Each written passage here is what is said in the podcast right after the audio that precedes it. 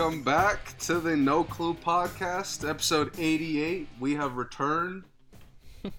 I'm one of your hosts. I'm Mike. And I'm Tyler. Welcome. Got some stuff to get into. Some early uh, early year music. some playoff Yeah. football reactions. Yeah. Yep. Where do you want to start? In NFL or NCAA? Uh, let's talk about the college football championship. As a matter of fact, All right. um, I'll just say I've never seen a a quarterback dominate college football uh, like Joe Burrow did this year. Really? Nope. Okay. You know why? You know why I say that is because other quarterbacks have dominated college football before, Yeah. but nobody's made it look that easy. That's fair. And- That's very and fair to say. As far as like I, it, I can't really even analyze how good he is, because LSU was so much better than everybody they played this year, Mm-hmm. and that that makes it kind of tough. Uh, but but what'd you think of the game though? Um. So yeah, I agreed with you that LSU really hasn't had many uh, challenges, but LSU is so good, man. All their players are good. So stacked. and and I um said this to you over text. They're like the Kentucky for uh football. Like all they have so many pros, so many pro ready guys on the team now. Like I think almost everyone on the offense is going to be in the league. Like I can't think of anyone on the offense who didn't show me that they're NFL ready almost. Right. And um Burrow, he's just he's a good leader. He's fearless. Number one, like some of the runs he made, and it, it's not like they were amazing runs. They were just like time timely. They were fearless. There was a lot of guys around. And he just said, "You know, I'm taking this." And I mean, it, he took control. I I haven't seen a quarterback take control of games like he does. Oh yeah. Like he completely takes control from either side in, in a long time, at least. I haven't seen it. So, it, yeah, it was nice, man. Clemson, you know, uh, Trevor Lawrence is one of the quarterbacks that I normally don't like because it it looks like when he plays, he's running, like he runs plays too much. Like he runs the options that the play is for. Yeah. Like he looks like he knows who he's passing it to before he even takes a snap. And to me, I mean, although if he gets it to him, he's a good quarterback, but that doesn't make for a good game manager, a good leader.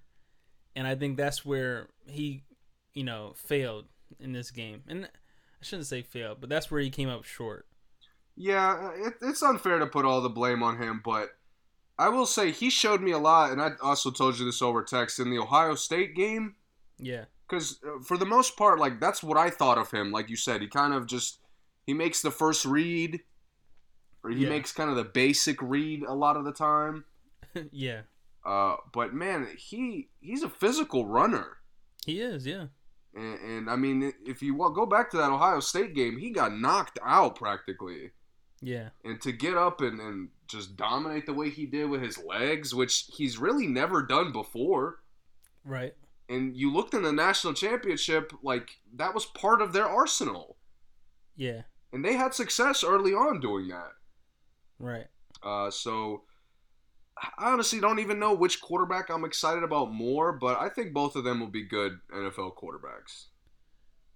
I I definitely think um, Burrow's gonna be around for a while. I think if he makes it makes it to the right team, That's that's the big question right there. is, The right- is, is he gonna go to the Bengals like he's expected to? Mm. I I, think he'll be okay with the Bengals. But think- Lawrence will not be good with the Bengals. I think Lawrence needs a team around him, like a a good team that's already made. yeah, a capable team. Yeah, uh, But the but, I think Bengals- Burrow can do fine with some scrubs. Yeah, I don't know. We'll see. I mean, the Bengals are a poor organization, but they have been uh, fairly competitive. Mm-hmm. Uh, and roster wise, they they really like they haven't been a bottom feeder as far as like roster depth and, and talented players. Right. Uh, but it'll be interesting. Mhm. You know what was cool before we go to football? I've never seen in a football game the number one corner for a defense get picked on. Yeah. That was to me like they had no answer for that receive that big ass receiver whose name I can't remember. Chase. Yeah, Yeah. and He's it was their and it was their best corner getting picked on. I know, and he was he's was ranked for the draft, right? Yeah. Yeah. Man, that was tough. And it was it wasn't exposed. really that he was doing like he was playing poorly. It, it was just a mismatch. Yeah, Lamar, uh, uh, Jamar or Jamar yeah, Ja'Marr Chase. Chase. Yeah, he was just better. He's he's huge. He is huge. Uh, but yeah, man, that, that was just something interesting. Like I can't imagine like uh, on a basketball court, Kawhi Leonard getting attacked. Like Yeah. it was just funny to me. But it, it was a great game. Like it wasn't that close because LSU was better. Uh, but it, it was fun the way Clemson came out, the way the atmosphere was like awesome as usual, Yeah. and we got to see a lot of NFL players. Yeah, we did. Yeah. Yeah. I I think um Clemson has a good team though. I think they'll be good next year too. Oh yeah, with Lawrence coming back for another year, Yeah, they should be pretty good. yeah, they're gonna be in the top four. I'm, I imagine. Yeah. Yeah. All right. Uh NFL. Whew. The weekend of chokes. Yes. There's a lot of halls being given out this weekend, man. Was Yeah, there, there was a lot of choking going on this weekend, man. It was really, really bad. Um, Where, where do we wanna- start? I mean, okay, let's start for the not not so chokes. The Vikings and 49ers surprised. I'm not surprised, but I thought the Vikings receivers were pretty bad. Like I Yeah. thought they honestly choked. They were bad, really bad. Uh, and Kirk Cousins didn't do him any favors a lot of the time. Hmm Um, but like again, you can't you can't expect a quarterback to deliver a perfect throw every time. Right. Like that's that's unrealistic. If you get your hands on the ball, I expect you to catch it. We'll get more into that for sure. Right. And Yeah. that that was the theme of this weekend, like you said, but it, it just as far like all the blame was getting assigned to Cousins like he's trash. No. Like, dude, he's going up against and the probably the best uh, defensive line in the league. yeah. Like you're not protecting him, and receivers aren't helping him, and then you wonder why, like why he sucked. He was getting attacked. I know I he was mean, getting bullied. I felt bad for him. Six sacks. Um, and he was just had to get rid of the ball so fast. You know, it just Man. it didn't look good. If I was him, I'd be happy to make it out of the game healthy. To be honest. Yeah, I agree. Uh, well, the 49ers, they, they look legit. And they were just running all over all over the Vikings. Yeah, they. I don't understand why they couldn't stop the runs. I don't know. It was just like whenever they really wanted to get some good yardage on the runs, they just did it. It Part just- part of it is they're super physical. Yeah, I don't know if that because I don't know if that's just like the effect the defensive line has on everybody else, but Yeah. they feel like bigger at every position. yeah, Um, but the other thing was uh, they Garoppolo is not their key, and I'm starting to like that because they have a formula for how to win football games. mm-hmm. Like you said, they ran the ball really well, and they bullied the opposing quarterback. If you do those two things, you don't need uh, Aaron Rodgers or Tom Brady. yeah. You And just need someone to mix it up sometime. Yeah, and, and Garoppolo has been good enough to do that. Yeah, And, like, I can't be mad at him for doing his job. mm-hmm. Uh, you know, I don't know. I, I think they're going to annihilate the, the team that they're going to play this weekend. yeah, It just looks like such a mismatch.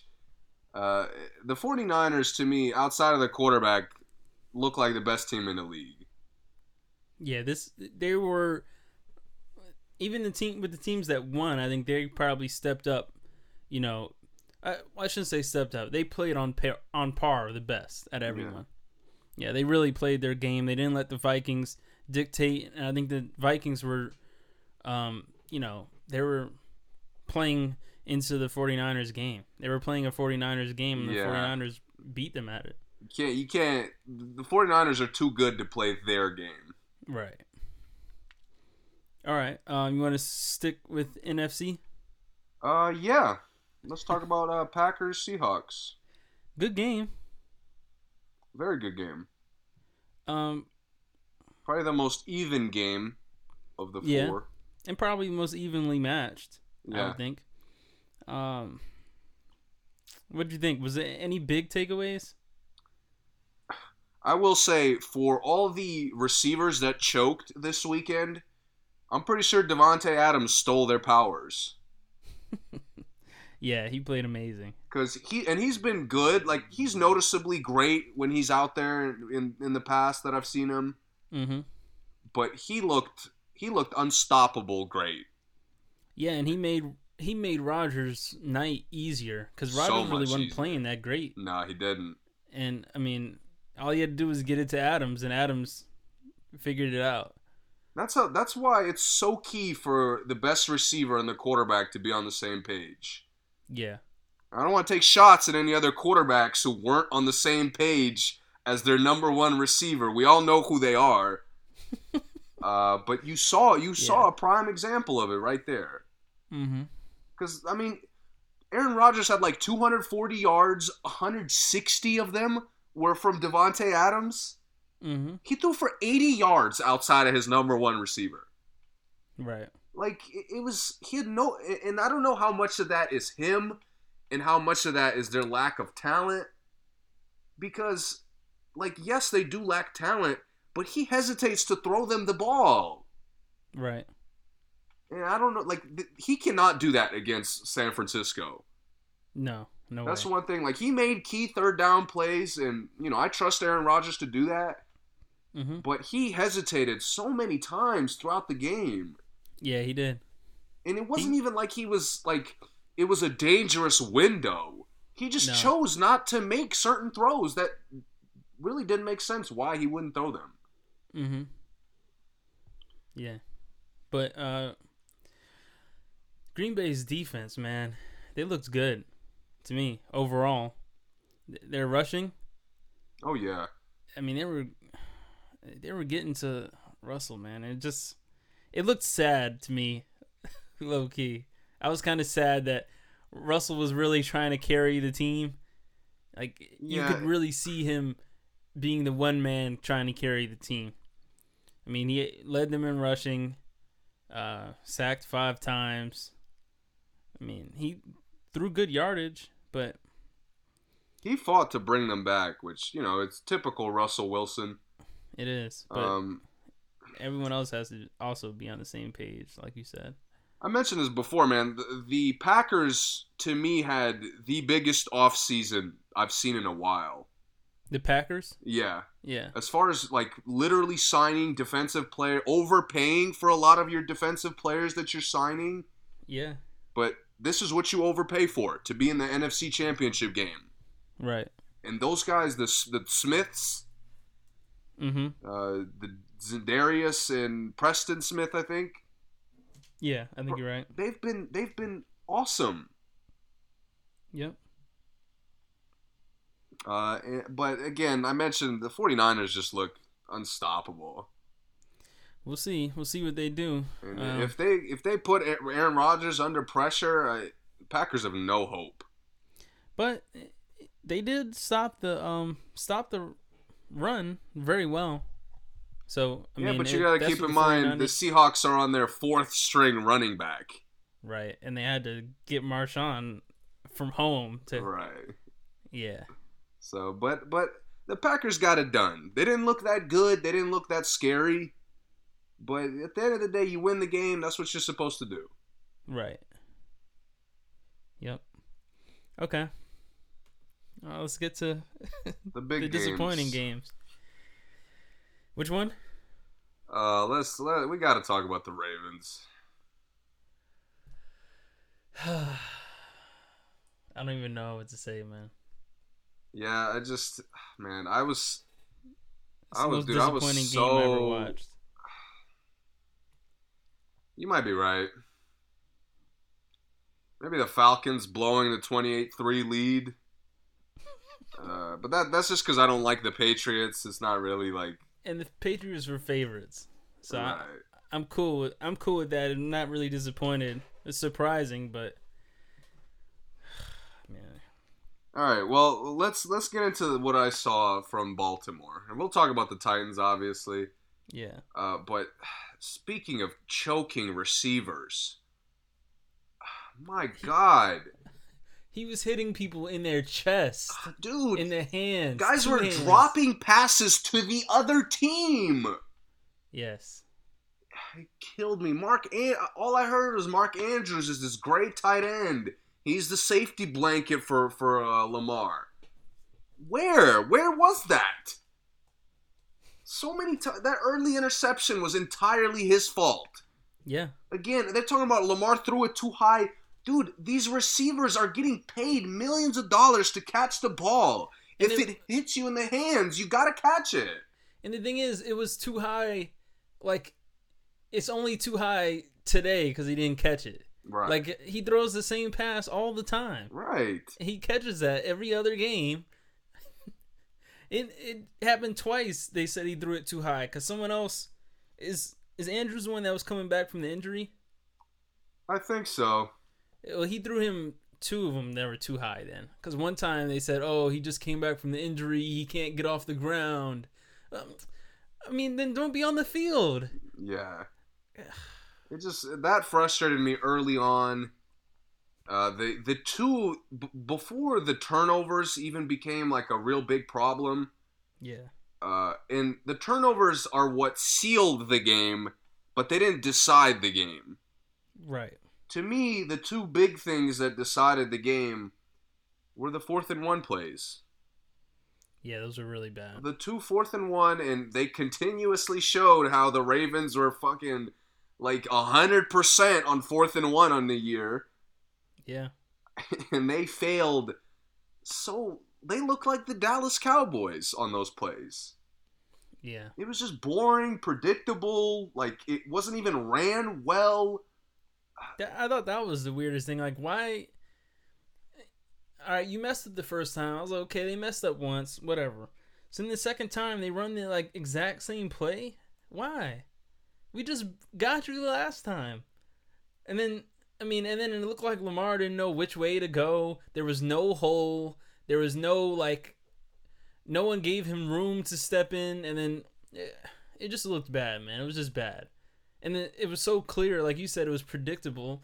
Everyone was set up on the line. They held the line. I mean whatever. It was trash. They Yeah. could have shocked somebody with a throw you know? It probably would have been wide open but they probably would have dropped it. So Yeah, you you know what the Ravens showed me? what? Uh, they they couldn't adapt mid game. mm, mm-hmm. To me like the similar to the criticisms we had for Goff early in the year. Like Goff should never like we said it a bunch of times, but Goff should never throw the ball 60 times. right Lamar Jackson makes 59 throws? yeah it's ridiculous That's that's crazy. You have a running quarterback. and got sacked four times so add four basically to that Yeah. So that's 65, almost 65 times he was supposed to be throwing a pass. I, I don't want to say that it wasn't his fault. He did make mistakes. Uh, those second half turnovers were really bad. They were Like yeah. that one pick where he was trying to hit a guy who like who was running out to the sideline and he just like threw it completely short Yeah, and the guy just read it and picked it off. yeah, That was that one was really bad. It was bad. Yeah. Uh, and like he didn't he didn't have a great game throwing the ball to me. Like I know the yards are big, but a lot of that was empty calories. yeah, Uh, but the Ravens just I, I that was really a choke, honestly. I mean, you know, you know what the Titans are coming in to do. They're coming in to run with Derrick Henry. They're just handing Derrick Henry the ball, the game, basically. Tannehill really didn't even need to show up, as far as I'm concerned. I mean, he played a little bit better than he did against the Patriots, but yeah, like you said, he really didn't need to be there. yeah, he really he played better. He didn't do anything. So uh, yeah, it was. I agree. They showed lack of um, being able to adapt, and it was it was ugly. It was sad. It was and you know what? I didn't. Sickening. I didn't want to believe this to be the reason, but after seeing the game, the fact that Lamar Jackson sat for three weeks is a mistake. I agree. And I didn't like going into the playoffs. I was like, I mean, it doesn't, it shouldn't matter. Like, you know. Yeah. Uh, but it, they looked sluggish. They looked not prepared. Like they just looked unready. I don't know. They didn't look like they had the energy that they normally did. Yeah. Except Hollywood Brown. He was the only one out there basically to me. That looked like he was coming to play every single play. Yeah. I mean, his routes were good.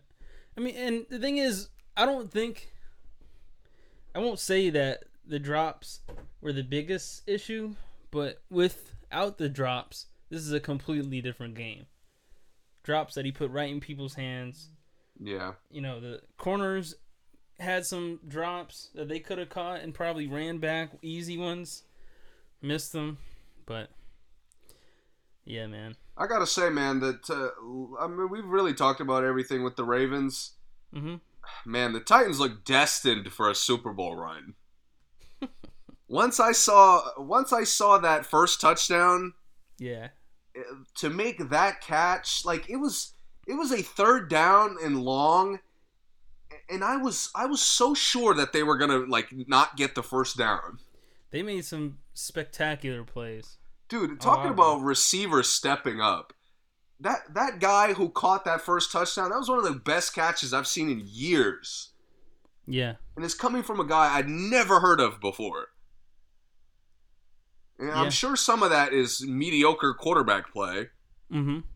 But on that catch in that big of a game, early on, especially when you're on the road, you're you you need the momentum and you like to make that play was just huge. Yeah. It was huge and it sucked the life out of Baltimore. I could I could feel it on screen. It did. You know, this was the first time I noticed that a team was more spectacular than the Ravens. I know. And to, I think that think really threw them off. To think it would be the Tennessee Titans of all teams. I know, man. People here were going crazy. I'm For those sure. who don't know, I live in Nashville. So I'm sure, man. They're, they were losing their mind. It's awesome, man. I, I, hope. I don't want them to win this weekend, but I, I wouldn't be mad if they did. Honestly. Yeah, I'm with you on that. Uh, I love I love how they're playing. I love the energy they they play with. I love how their coach is like ballsy. Like he never plays it safe.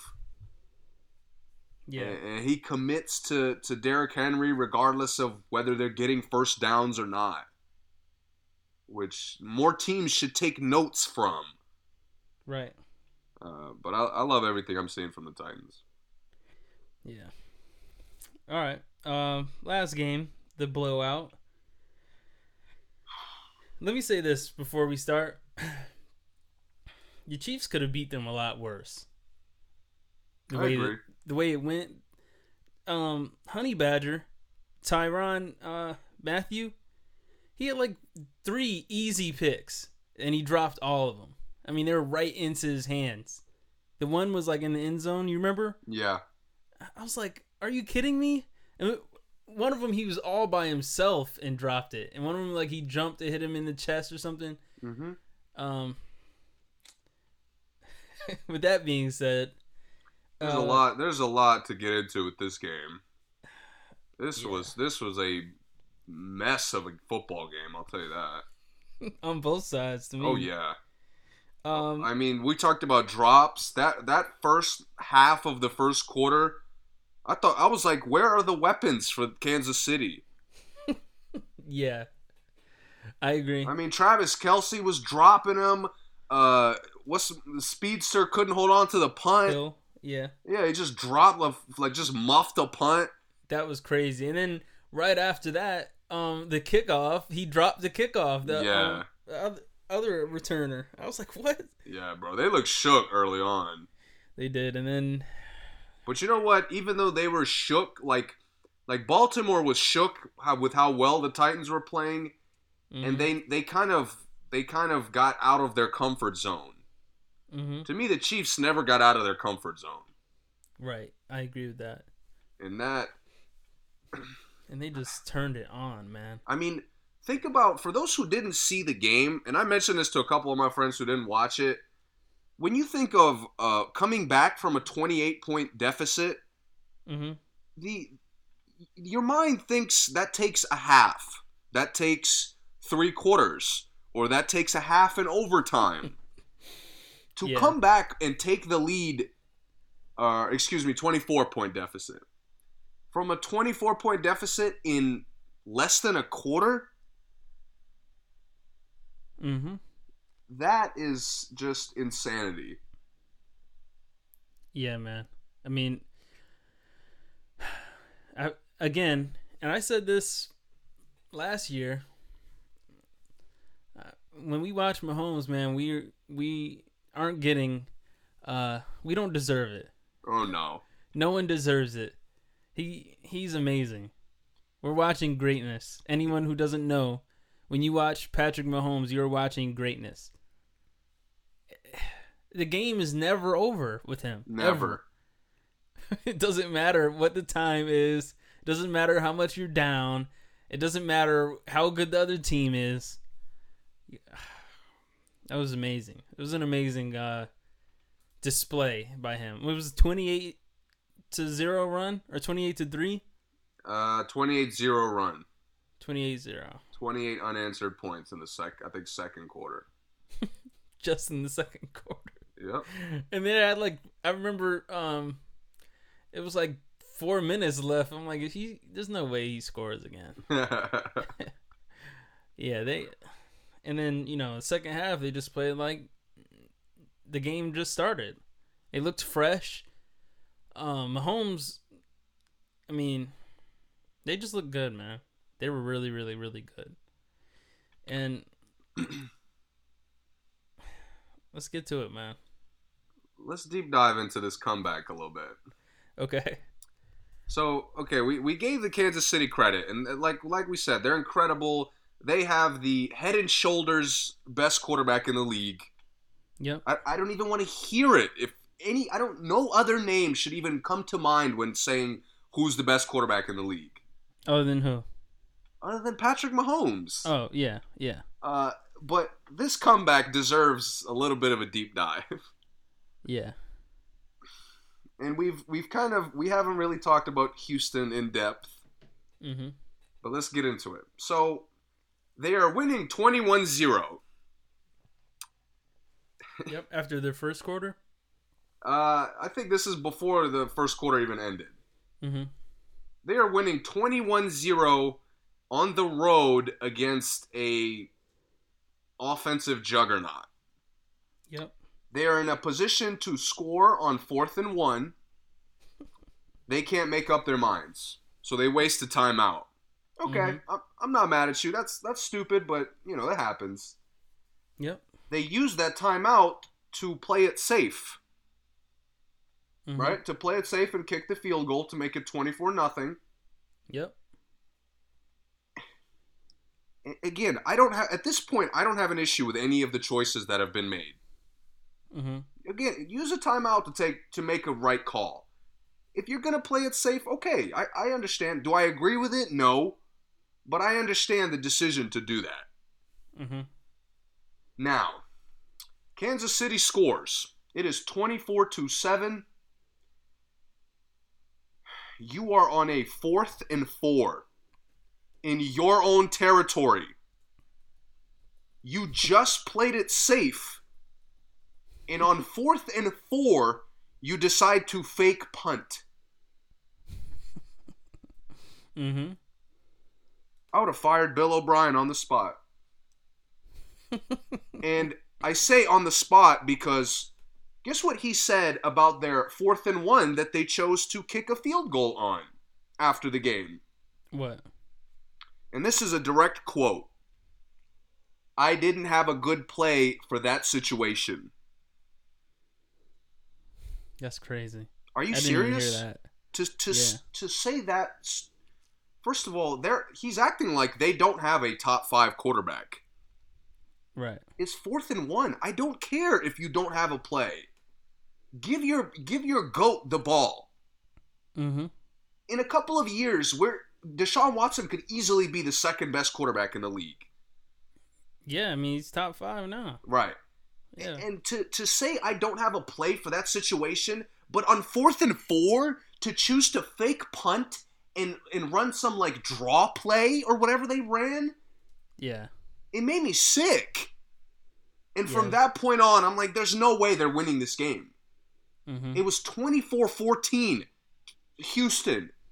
And I said, there's no way Houston wins this game. yeah. That, that blew, that made no sense to me. Dude, I sat for the rest of the game, I sat there thinking, what, what makes you go for that fake punt? Mm-hmm. In your own territory, I might add. Right. I, I mean, Bill O'Brien just looked shook. Yeah. He looked shook, and it reflected on his team. Right. I mean, he, he- dude, he has been saved by Deshaun Watson so many times. Yeah. Yes. I, I wish they would have lost last week to the Bills just so he got fired. Oh, he's not getting fired. That's what I'm. That, that's what pisses me off. Is that Yeah. they they played well enough to look like a Super Bowl team, Mm-hmm. but I'm telling you, from what I've seen, none of that is Bill O'Brien. Yeah, I agree with that. Yeah. to me to me watson excels dis, in spite of their in like inability to be creative inability to run the ball when you need to run the ball Mhm. they have such elite weapons at wide receiver and they use them a lot and it feels like they don't use them enough Yeah, I agree with that too. like DeAndre DeAndre Hopkins gets 100 yards every game and every time I've watched them I feel like they don't throw him enough Right. I, I just hate I hate that they like I said they were good enough to ignore what the issue really is and that's Bill O'Brien. Yeah. I mean he's been mediocre. Just like it's Jason Garrett 2.0 over here. Mm-hmm. Sometimes like I said Houston looks like a Super Bowl contender. Other times they look like they can't even beat the the Dolphins. I Right. mean, that inconsistency has to reflect on the head coach. Yeah. And I, I just, I hope they figure that out sooner than later. Yeah, me too. I mean, watching every time they cut to Bill O'Brien, I'm like, he's ready to lose. Yeah. I'm not saying I'm not saying he could have, at, at, you know, in the second half there was really nothing he could have done. Uh, Mhm. But you can't wake up a sleeping giant and then be like, well, you know, we wanted to play it safe. It's just stupid, Yeah, it was bad, man. And I Uh, felt I felt so bad for Deshaun Watson. You said you were gonna uh, talk about the uh, lack of connection between Hopkins and Watson. Is that right? No, no, Oh, okay. All no. I thought that they were fine. because Hopkins played pretty good. Yeah, I thought uh, Fuller played pretty good, uh, and he's been out for a while. I was I was surprised he even played. Yeah, me too. They, I think sometimes he might have forced it to Hopkins, probably, but yeah, um, I mean, sometimes that's what you got to do. yeah. I also liked uh, Stills, Kenny, Yeah. I think his name is. Mm-hmm. He he looked pretty good. He's one. He got he got the touchdown, right? Yeah, yeah, the deep Yeah. one. Yeah. Okay. Uh, but yeah, man, to to it's it's not that they lost because to me they couldn't have done anything to win with how good Kansas City is. Mm-hmm. But it was to me it was entirely their fault that Kansas City got going in the first place. Right. You can't you can't say I'm gonna play it safe, but then go for a fake punt. Like you just that's you're literally doing the opposite of what you're saying you're gonna do. Right. And I just I was waiting. I literally I looked up Bill O'Brien's post game interview because I wanted to hear like, yo, he had to have an explanation for this. Mm-hmm. But he looked just as shook in the post game interview as he looked during the game. Yeah, man. Um, with all the coaching moves, you would think, you know, that there's options, but like Texans said, they're not Texans are anything. known to be poorly ran as an organization. Like I don't Mhm. even know who their GM is. It seems like Bill O'Brien is their GM, honestly. yeah, they seem pretty under the radar when it comes to the front office. Yeah. Yeah. All right, uh, done with football then. Uh, shout out to Luke Kuechly. Uh, he retired earlier today or yesterday. Yeah, th- uh, that's wild. Hey man, take care of your health. Hmm I got no issue with that, especially if you got plans after football. Why, why not? And he's a celebrity, man. I mean, everybody likes him. Oh yeah, he's a great guy from from what it looks like. And he um he had a really bad concussion, right? This year? Yeah, he was in and out of the lineup all year. It seemed like. Mm. Yeah. I will say it's a huge loss for Carolina. Yeah. Dude, there's there's not a lot of uh, noticeable linebackers out there right now. Right. I mean, I, I'm trying to think. Bobby Wagner's another one. hmm I mean, that's pretty much it after that. Yeah. We'll see. We'll see what happens. But uh, yeah, man, shout out to him. He was he was great. Again, if Yeah. you if you notice defensive players, you know they're great, Mm-hmm. Yeah. and he was. All right. Um. Basketball, NBA. Wh- What you got? Any uh, anything you've noticed? Major topics? What have I noticed? Uh, Kyle Kuzma getting his trade value up. I like it. Should he get traded? No, he shouldn't. Okay. I mean, the Lakers. To think that the Lakers are missing something is is ridiculous. Yeah, man. I'm sick of LeBron. If if they trade him, man, I don't even know what to say about it. But Like, they better What would not they trade him for? I'm hearing I'm hearing a lot of things, but I saw Stephen A. said Devin Booker. Like, bro, what are you Yo, talking about? the Phoenix GM should get fired immediately if they do that. banned. Never go to a Phoenix game ever again either. Who's their GM? I don't know. I know James Jones is like doing stuff in the front office. Yeah, yeah, he's the GM. he is. He's not Uh, that I, dumb. I know Stephen A's game. He thinks because James Jones and LeBron and they're friends, and that James is just gonna give him whatever he wants for a championship. Hell no. No way. Kuzma for Booker? Booker should be an all star. Kuzma probably. It's an outside shot that Kuzma's ever an all star. You got you got to be drunk to make that trade. I really can't picture. I can't picture a sane, uh, a s- uh, sound state of mind choosing to make that trade. Yeah, that's not happening. I don't believe that's gonna happen. But, Um, but Kuzma has been playing great, man. yeah, he has. And, He has. And even you know what's crazy is the one concern we had for this team really at this point is just Rondo's fit, Yeah. and even Rondo's starting to fit well with everybody. Yeah, especially when they put him out there with the bench, and then Oh, it's yeah. like, yeah, um, because he makes everyone on the court better when he's out there. Um, Lakers look good. I I hope they keep the roster how it is. I hope, but you never know with LeBron. Never know. I like uh, LeBron and Kawhi took turns uh, spanking Cleveland. Kawhi was just running people over on Cleveland. It looks kind of funny. Yeah, Did you see that break where they tried to stop him and he just knocked everyone out the way? yeah. Yeah. Ugh. Uh, but there's I don't really have much to say about the Clippers. We talked about them last week. Yeah, you found out. I mean, did you see that um the jig is up and that Drake was the Drake housed the meeting for Paul George and You Kawhi. gotta to- be shitting me. yeah, it was at Drake's house. Are you kidding me? That's what that's what came out today. Yeah.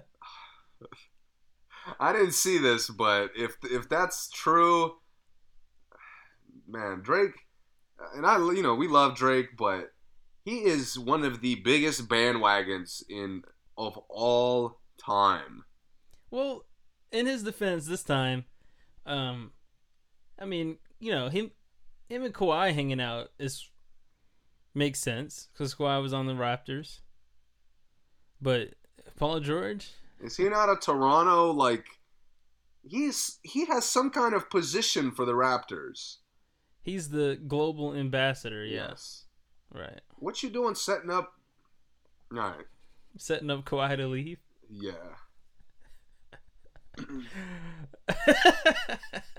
You fit. You Yeah. fitty, Drake. if he, You if fitty for that. I guess it didn't. No one said that Drake, um, like it was Drake's idea though. They just said that they talked They about it at his Drake's house.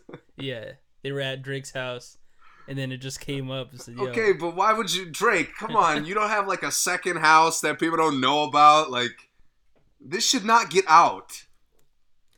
I think someone said it. That's crazy. I mean, I think one of the players said it. But I, I really don't. I don't even want to talk about that. That's so ridiculous to me. It's just yeah, Kawhi. Kawhi is a weird guy, so nothing surprises me as far as his behavior is concerned. right. Uh, let's talk about a team that looks like they are starting to figure it out. The Jazz. The Utah Jazz. Yeah. What did I say last week? What did I say about Mike Conley last week? that he should go He should go. All right. and not come back. And again, like I mean, I was I was one of his most excited supporters coming into the year. I was still. Uh, but like I said, he's washed. Uh, this is You know, you know what would be cool? Him coming off the bench, I think could work for them. Over Mudiay? Mudiay's been Oh eating yeah, oh yeah, because uh, Mudiay is a little more exciting, obviously, but I, I have point guard stability with Conley out there, Yeah. and, and Conley, even when he plays poorly, he's under control, Mm-hmm. and I also know what kind of shots I'm getting with Conley, and not just from him. What kind of shots is he going to create for others? Yeah. Mudiay is a is a wild guess as far as what kind of contribution he's giving you. Mm-hmm. Because there's there's days when Mudiay shoots the ball and I'm like, he's a good shooter. Yeah. And then there's other days he shoots the ball. I'm like, I never want him taking a jump shot ever again. Right. So as far as relying on that, I don't know. I, I wouldn't do that. Mm-hmm. Uh, but Clarkson has been a fire addition for them. Yeah, yeah. So who did they trade? Um, I'm not sure. oh, uh, the scrub Dante Exum. Oh yeah, yeah. And, and Exum has been putting up numbers in Cleveland. Good for him. I haven't noticed. Oh, I mean, why would you? Right. Uh, but but he's looking like an NBA player at least. mm-hmm. Um, but Clarkson has opened up the floor for guys, Yeah. and that's that's just been that's been Utah's problem for a number of years now, in my opinion. Yeah, it has. Yeah. There's just not enough room out there for guys to like attack. Mm-hmm. Uh, and now you got another guy to open up space for Mitchell, and that's why they've been playing so well. Yeah, and Mitchell starting at the point. I mean, Yeah, he's balling. yeah. He's been efficient. Again, under control. Doesn't force shots. I think him being the point guard helps him not force shots I because know. he knows he has to spread the ball, and it looks good. Yeah. It looks really good. Yeah. If Utah can continue to be the defensive team they've been, it's hard for me to see. Even with some of their offensive struggles, they're going to be a tough playoff out. Yeah. Yeah, and Mitchell's a hard guard for any point guard Yeah. in the West for sure. Yeah. Um, you want to talk about the Grizzlies? We can. I, I don't have too much to say. I watched them uh, yesterday Mm-hmm. go Showtime against uh, Houston, Mm-hmm. and I'm not kidding. It, it looked like Showtime Lakers basketball with some of the highlights Ja Morant was making out there. Yeah, I, I, I saw the uh, s- stop on Harden, the three. oh yeah, oh yeah. yeah. Harden was He's getting excited. worked all game long. He's um, he's electrifying. I mean, he's one of Morant, oh yeah. kind of players. Yeah, And he like it's so obvious that the, these other Memphis guys feed off his energy. yeah, Uh, and I, honestly, I think they're this like good stretch of play that they've had. Uh, I think it's going to continue Mhm. because they've had this stretch without uh, Jae Crowder. Uh, I Yeah. imagine he can't be out forever. I, I would have heard about it if he had like a major injury. right. Um, and also, uh, Jaren Jackson's a little bit slow coming along. But yeah, he came out fast, and then yeah, he kind of he's having a sophomore slump. yeah, a little bit. But some of that is he hasn't really found his game yet. Yeah, Uh, and I think that'll that'll come with time, especially now that he's gonna get more and more comfortable playing with Morant. yeah, Uh, but you know who has came along faster than I thought he would, and I really didn't think much of him. Uh, Dillon Brooks. Oh yeah, He's yeah. a player. Yeah, I was a big fan of his at Oregon. I really was. Yeah. I thought they had like a when they had the team with um uh what's his name? What's his name? He used to be on the Warriors, Minnesota now. Uh, The dunker. Oh man, this sucks that I don't remember his name. the dunker, Yeah, block shots. Um, Jordan Bell. Bell. Yeah, Bell. He doesn't even. He didn't even get off the bench, I know. and it Uh, looked. no. They look. They look be- all the better for it. No, I mean he he's on Minnesota now, but I'm saying in at Oregon, Brooks and uh, Bell were together, and they Mhm. were they had a good team, and he's a scoring machine. Brooks is. Yeah, and he's he's becoming a a dangerous perimeter threat. Yeah, Like like it's like it's the kind of guy who, if you don't guard him out there, he's giving you five, six, seven threes. right. Uh, but Jordan Bell, they're they're better for not playing uh, him right now. No, no, he's not on Memphis now. He's on uh, Minnesota. Really? Wow, I Yeah. forgot. You're right. yeah. It looked like a clone of his out there on the Uh. Clark is another one. Uh, the rookie. He's yeah, been playing really well for them. good energy guy. Yeah, utility. He plays like every position. Good they use him size. Yeah, they use him so many ways.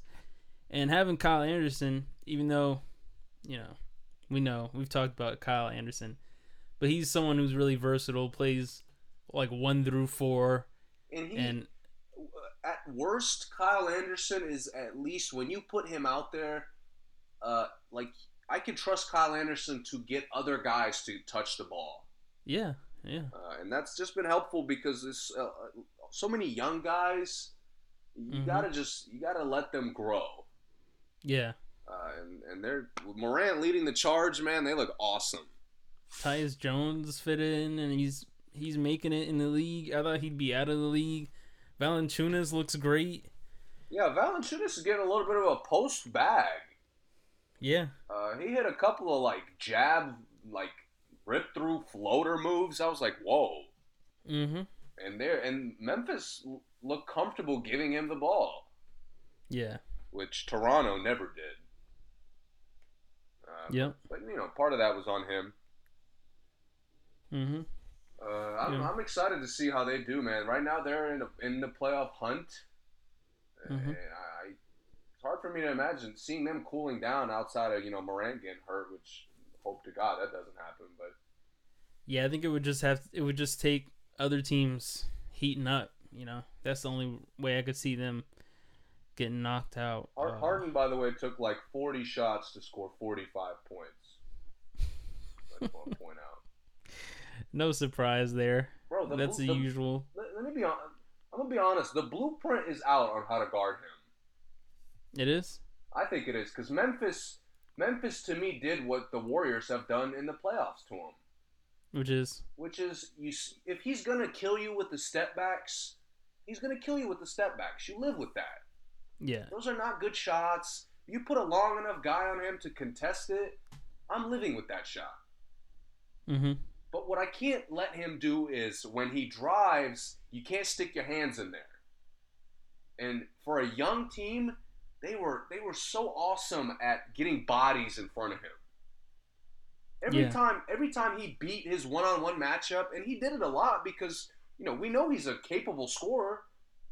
Mm-hmm. There was a body a big body in front of him. Right. And he would, you know, Harden is he tries to draw fouls and that shit was not happening. Cuz Yeah. guys were disciplined. mm-hmm. Uh, and that's discipline is really all it takes to stop him. Yeah, it is. As long as everyone is on the same page on how to guard them, and they u- usually, you know, I told you that one time. Um, I think it was the Bucks. When the Bucks played him, I think it was last year, and they did an amazing job stopping him. When they stayed on his left side, Yeah. remember that, Yeah. and made him take right-handed floaters. Yeah. But that's I mean- that's what like Utah did that so poorly I know. because if you're going to you have to put a body in front of him, but you can't leave Capela open. Right. You Yeah. can't leave Capela open, and you can't come in from the wing off Tucker, Right. because Tucker will give you four threes if you're not checking him out there. Right. And then now they got um House who kind of does the same thing Tucker does. Yeah. It, that's where a lot of teams fail. They come in, they crash and um fill the paint up and then, you know, then the outside is open and then if they don't fill the paint up, then Capela has a field day, you know. I, I'll tell you what, man. Personally, I, I couldn't play with James Harden ever in my life. Oh, me either. and, and we've played with some interesting characters uh, in our college careers. Mhm. Uh, but man, dude, it's not it's not that he missed a bunch of shots. Everybody does that from time to time. It's how Mhm. comfortable he was missing all those shots. Like, bro, Right. this idea that you have to shoot your way out of a slump and there's no other like way to get going is so stupid. It's so Mhm. basic. It's so it's so predictable, guardable, and he gets exposed like every other week now. Yeah. Every other week he gets a 45 point game taking 40 to 50 shots. Right. And that shit is is he refuses to change his game. It's so obvious. Yeah. It's so obvious. Houston I could feel Houston players getting frustrated by not touching the ball. When they would touch the ball, they'd make great plays and then they'd go 5 minutes without touching the ball again. Mm-hmm. In the second half, every time Eric Gordon got the ball, something good happened. Yeah. And yet in the fourth quarter, it was Harden ISO, Harden ISO, Harden ISO, and that's it. Right. I mean, come on, you gotta adapt, please. We'll see what happens, man. I mean, I think they'll they'll probably need another coach. If not, Harden's just gonna be one of those guys that can never do it because of how he plays. He won't be the first. Iverson was there. Yeah, this is frustrating, man. He, at least if he was a good leader, like I'd live with some of that play. But when he plays like shit, the Rockets look dead. They look dead, and it's so obvious that if if if you make Harden miss shots, you can have an easy time beating this team. Yeah. And you know Westbrook's going to come back and take awful shots just to make up for all that. I would just make Westbrook beat me. I don't care how many points Westbrook gets. If if Westbrook gets 50, you probably win by 50.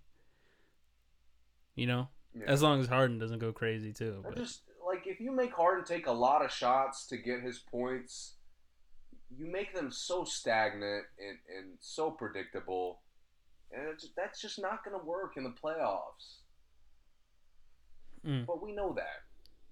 It just it kills me that it looks like the Rockets don't of all teams to not know that. Right. I mean, self awareness, please. Yeah. All right. Uh, what else? Uh, what else is going on in the association? Uh, I'm done with Portland, man. They're done. They need to blow it up They're done. or fire the coach. Please fire him. He's doing so bad, and it's. I don't know. He, he is doing poorly. Eh. because it's their team. There's no, there's no like blatant flaws on the team, so I can't really say it's the team's fault.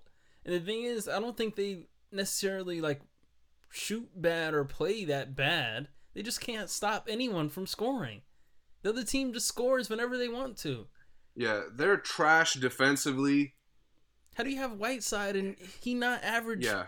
Two or three blocks? Why is What is he Whiteside? doing? I, I, to me, it seems like Whiteside still blocks a lot of shots, but you don't feel them. Right. Like I feel Capela when he protects the rim. I feel Gobert. I feel uh, I feel Valanciunas, Valanciunas. I feel uh, Dwight Howard, of course. Anthony Davis. I, I mean, these guys that alter shots on a regular basis. Like you feel their presence in the game. Yeah. It just kills me. And the thing is, they don't even use Whiteside how everyone else uses their center. No, That's the other thing that blows my mind. I don't know why Whiteside doesn't have four alley oops a game. Four. But, but he takes four jump shots a game. Yes. The Lillard and and Whiteside alley oop play should be option number one every time you don't you come down court. And if they try to stop Whiteside on the alley oop, Lillard bang the three. Plain and simple. Why is it that hard? You know, watching them uh, last couple of weeks, I got a couple games to see them. Yeah. Uh, Terry Stotts should be fired. I completely agree. Uh huh. But Lillard and McCollum have done an awful job elevating their teammates, I agree with that. which blows my mind because these are the same guys that elevated Al-Farouq Aminu. Can let me say this. My biggest disappointment of the entire season, I don't care what else happens the rest of the season. My biggest disappointment is how garbage Kent Bazemore has been. Complete garbage. He's done nothing. He's out there on the court just running around. He's like Allen Crabbe, doing nothing. Nothing. He just gets sprints in every night and gets exposed. He's like they should they should put in the guy who just stands there in front of Lillard to take threes to put a hand up on Lillard. That's all he does. He does nothing. And I like Bazemore. So I'm not saying this because like I think Bazemore is trash. He's not trash, but he's not doing anything.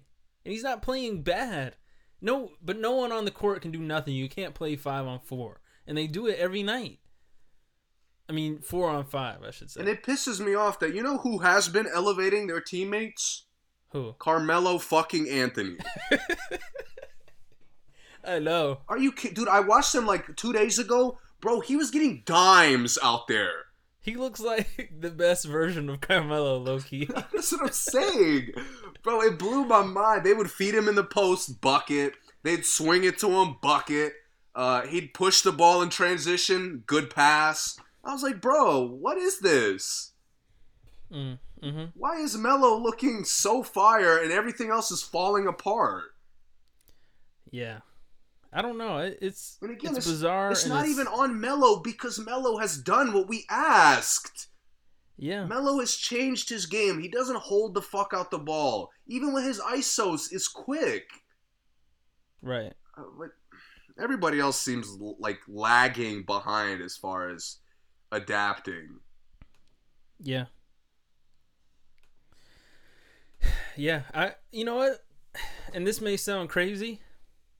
I would bring McCollum off the bench at this point, because him and Lillard out there on the same at the same time with Carmelo yeah, is it's not, not, doing it's not anything. working. Yeah, and it's not that I I don't think McCollum doesn't need to be on the team, but I think the McCollum and Lillard duo should split time with Carmelo. And Carmelo I think has to start at this point. Any team who thinks he shouldn't be starting now is, you know, they're not watching the games. Um, Yeah, dude, please watch Portland games just to watch how great Carmelo has been. right. Yeah. Cuz I really like I really like um how he's been playing. I like how him and Lillard look on the court, even him and McCollum. But when it's McCollum and Lillard, it's like okay, there's too many shooters, not enough basketballs. You know? And there's and there there's never been enough defense. Never. Nah. And the crazy thing is I feel I used to think McCollum played the best defense out of the three of those. And now I'm not seeing it. And Lillard for a while Lillard stepped up his defense. Last year and I mean the beginning of this year, but no one else did and once again Bazemore, you know, I just I just need consistency from somebody on this roster. I would have rather had Evan Turner than Bazemore at this point. Bro, how he's playing. They've they've made me miss all their awful players that they let go. I don't. Like you don't think Aminu Harkless can help them right now? Oh, of course. Especially with how trash they are defensively. Harkless would be an upgrade from Bazemore. Uh, honestly, Harkless is like their missing piece right now. honestly, defensively they lost Aminu and Harkless, and it shows. Yeah. And for as, as much shit as I gave those guys, I mean, it, it shows how how much they needed them. And I like Harkless, but Aminu. And the thing is, they lost Aminu's. Even though I think Aminu took probably the worst shots in the entire NBA last year, he was aggressive. And once again, Bazemore not aggressive. I swear, bro, Bazemore only gets aggressive when they come out of like timeouts. That's what the coaching staff be having to tell him, like, "Yo, attack." He gets like one attack though, then that's it. Yeah, it, done. it's because it's an awful play. It's an out of control play. It's just a mess. yeah. Like he's a slasher. He's a slasher who can who can hit wide open shots. Why is he running pick and rolls? I agree. Like, bro, like not a lot of things make me want to turn off the games, but when Kent Bazemore's out there running a pick and roll, to me, you're trying to lose at that point. Yeah, I agree. I agree. It's really bad. And, and it's just I don't know. I it makes me regret them even getting Bazemore. I really thought Bazemore was going to be their X factor, someone who's capable of getting 25, you know, if you don't play him. But now, I mean, I I just make everyone but Lillard and Carmelo beat me. McCollum and Bazemore? I'm oh, I'm taking that gamble. Easy. I'm denying I'm denying Lillard and I'm denying Carmelo the whole night. And then I, I know I'm gonna win the game. Yeah, They're not gonna pass it to Whiteside, not in the paint. yeah, right. They're not gonna give it to him where he can score, so I'm not worried about it. Yeah, man. And the crazy thing is Whiteside has had some big games this year. Didn't he have like a 28 and 20 recently? I mean, he's averaging like 16 and 14. I know, and it's and it's just worthless. I know. It's, Again, kind it's bizarre. just like his shot blocks, you don't feel his rebounds. no, you don't. He just grabs the ball off the rim. Like he's seven foot. He should be doing that. He's like seven three. I mean, give me some tap dunks. I mean, yeah, and that's the thing I think is the biggest loss from them is the electrifying play that Harkless and Aminu brought. And it's not that they would like have highlights all the time, but Aminu was gonna try to dunk on someone every night. Like even if he was gonna miss it, he was going to dunk on somebody. Every time he went to the basket, those were his intentions. And Harkless wanted to play hard defense. He loved it. Yeah. You could see it. He liked getting blocks. He liked getting the tough steals. He liked the taking the matchups too. He did, and he. I mean, he's a good defender. Right. Nobody He's- nobody on this current roster wants to take the matchup. No, they don't. And Bazemore and Bazemore's so comfortable being trash. I know. Like Bazemore to- will get exposed on regular possessions. He used to be one of those guys that was hungry and that was just like foaming at the mouth to play good D. He used to be. Doesn't look like it happened. anymore. Yeah, when he was on um the Atlanta team, like Teagues last year in Yeah. Or that when they played the Cavs and He was Kyrie, balling. Teague was was dogging Kyrie low key, and Kent was playing great D on LeBron, like as good a D as anyone in the league could play at that time. And then I don't know what happened. He's not hitting shots. Uh, I don't know, man. Like I said, he's my biggest disappointment of the entire season. Conley is close, but not. Actually, he's really not close. Because I really thought Bazemore was going to be the key. you Yeah. know. You know. And their bench is so soft. Simons is not like I hate I Simons is hate how a, Simons plays. I hate He's it. He's not a six man. He's not a good six man. Who else do they have off the bench again? Um, Anthony Tolliver, garbage. Uh, I mean, he still hit some fire threes, but okay. Um, You know who else Who- they feel an absence of besides Zach Collins? who? Again, just to say like a team feels an absence of Aminu is ridiculous enough, but they it looks like they are feeling the loss of Meyers Leonard.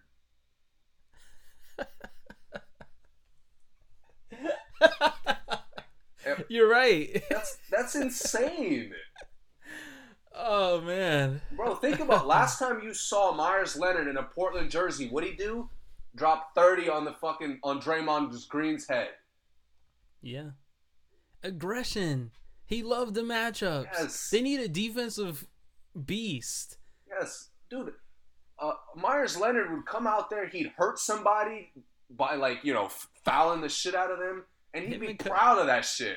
Him and Collins were probably the scariest backup front court in the league. Oh yeah, I would never want to drive because I know I'm getting injured every time. yeah. They just they got like you said, soft is a really good way to describe them right now. They're soft, yeah. Because I'm trying to think who else comes off the bench. Uh, Gary Scal? Trent Jr. Skal Labissiere. from time to time, yeah.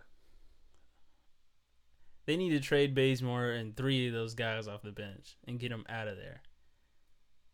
I mean, I don't want them to trade Whiteside because I think Whiteside, when Nurkic comes back, Whiteside could be fire. Like Whiteside off the bench, as long as Whiteside doesn't have to play 30 minutes, if Whiteside can give me a solid 18 minutes of aggression, block shots, and some dunks, I'm good. Because Nurkic is, you know, Nurkic is going to bring his A game. Collins, it'd be nice when he comes back too. He's a good backup for. Hopefully, he like hits some jump shots this time when he comes back. Um, but the rest of those guys, no, I'm cool on everybody else on the team. Who is their backup two guard? You said Gary Trent. Yeah. I ain't gonna do it. They might have the worst bench in the league. They're a candidate. Who is the worst one? Uh, The Suns. Phil, Philly, Houston. Oh, Korkmaz would run the. He'd run the Portland bench.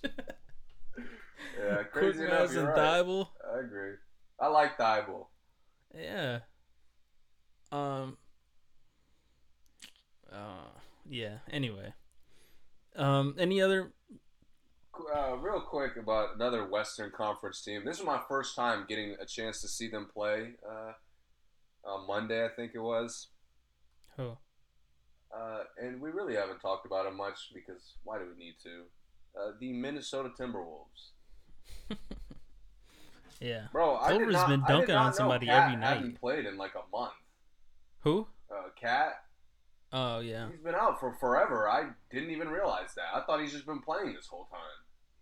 Now I I heard he was out because beginning of the season he came out trying to win MVP, and then Wiggins was too.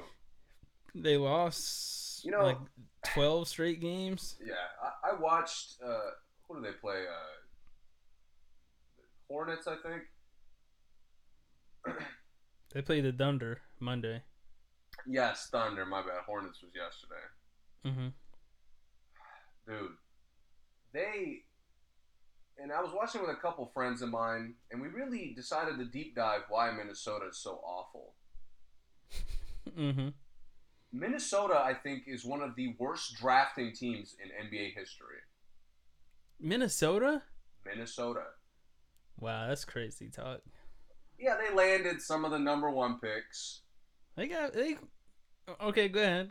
Keep going. How many how many trash uh, selections have they made? I don't know. I think their selections are pretty good. They just trade them all away. Yeah, that's part of the problem. Cause, cause at one point before they got Jimmy Butler, like every draft pick they had was NBA starter quality. Like they had a whole team full of like three year guys that could have started on teams, and they traded all of them, and now they all, you know, blossomed. You know, they've been Except trashed Shabazz for Muhammad. like over a decade now.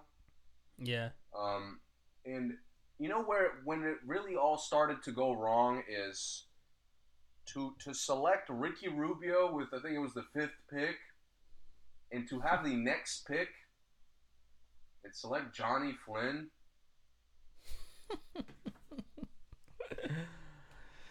Bro, think about think about if I gave your if I gave your New York Knicks uh, the fifth and the sixth pick. yeah, uh, It's not obviously it's not gonna fix all the problems New York has. yeah. But at least you could add some depth. At least you could add rotation guys. Yeah, and one of them is not going to be trash. Right. One of them probably will be, but the other one will not be. To take way. guys who play the same position is just it's pretty stupid. Well, the, the thing with Rubio, Rubio wasn't he wasn't going to play. Yeah. Remember, because like they said, Rubio said he wasn't coming back, coming to the U.S. for like three years or whatever. Yeah.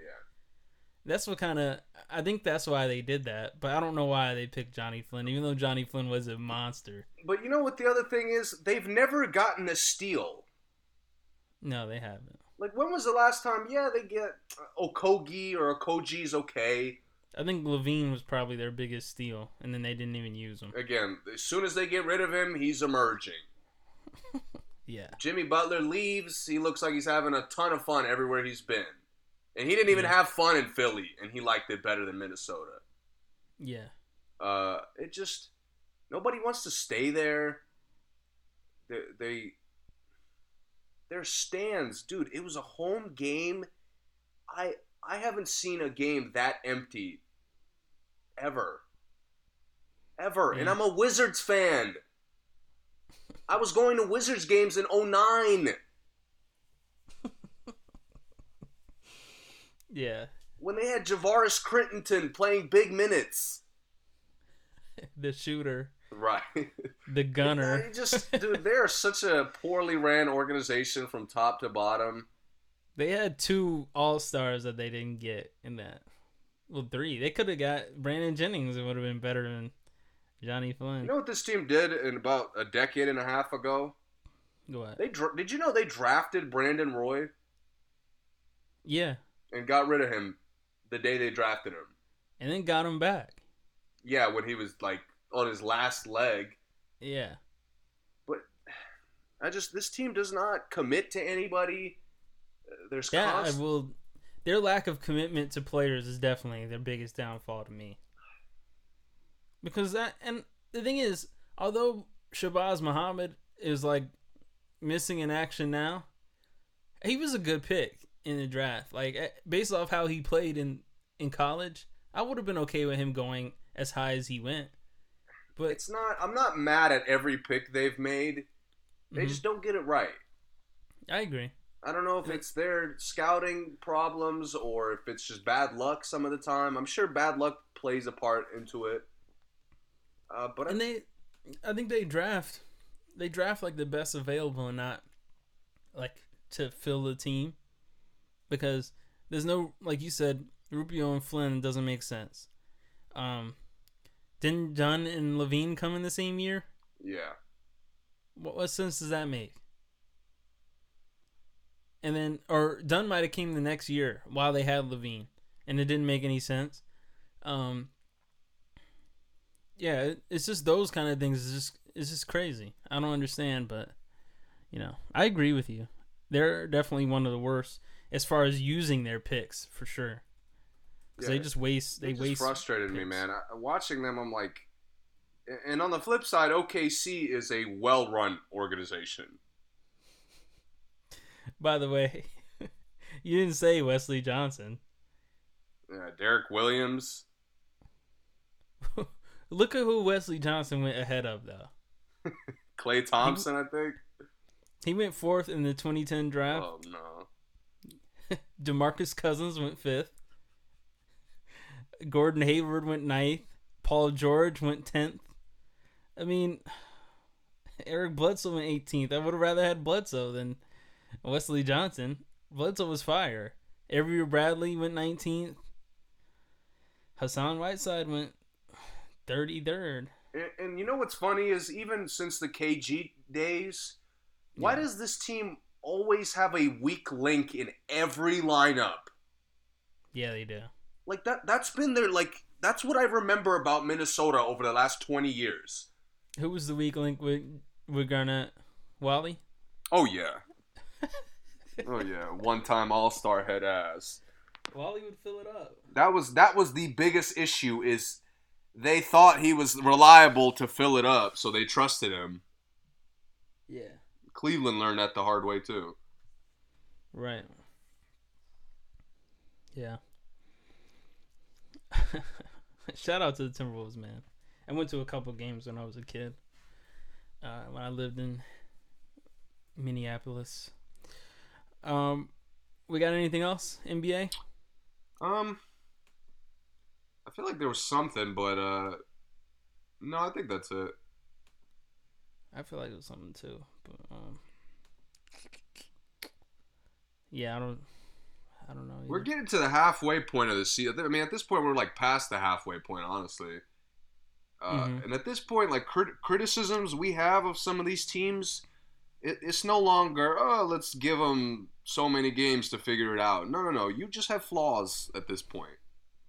yeah, And it's going to be very interesting to see what the trade deadline looks like and what free agents uh, get snagged up prior to the playoffs.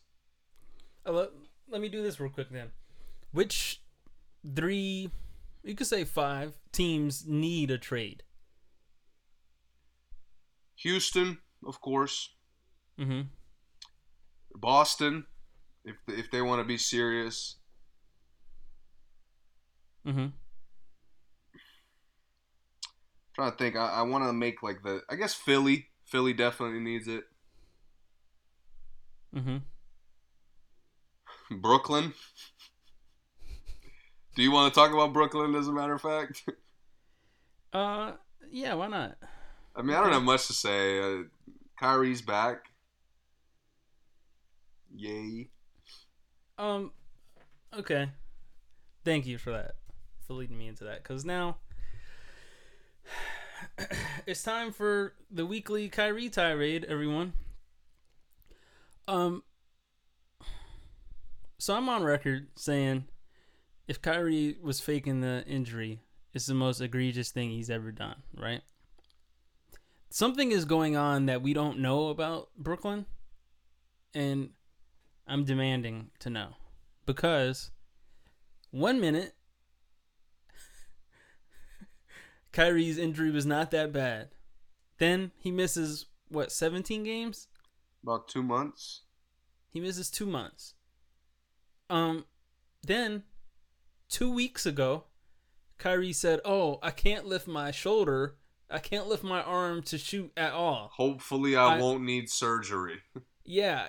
Then comes out reports come out a week ago, by the way, that Kyrie needs might need season ending surgery that would put him out two to four months. then three days later, Kyrie is announced in the lineup. I don't understand what is going on. I don't believe anybody. I don't believe Kyrie. I don't believe Brooklyn. I don't believe the coach. I don't believe uh, DeAndre Jordan. I don't believe anybody.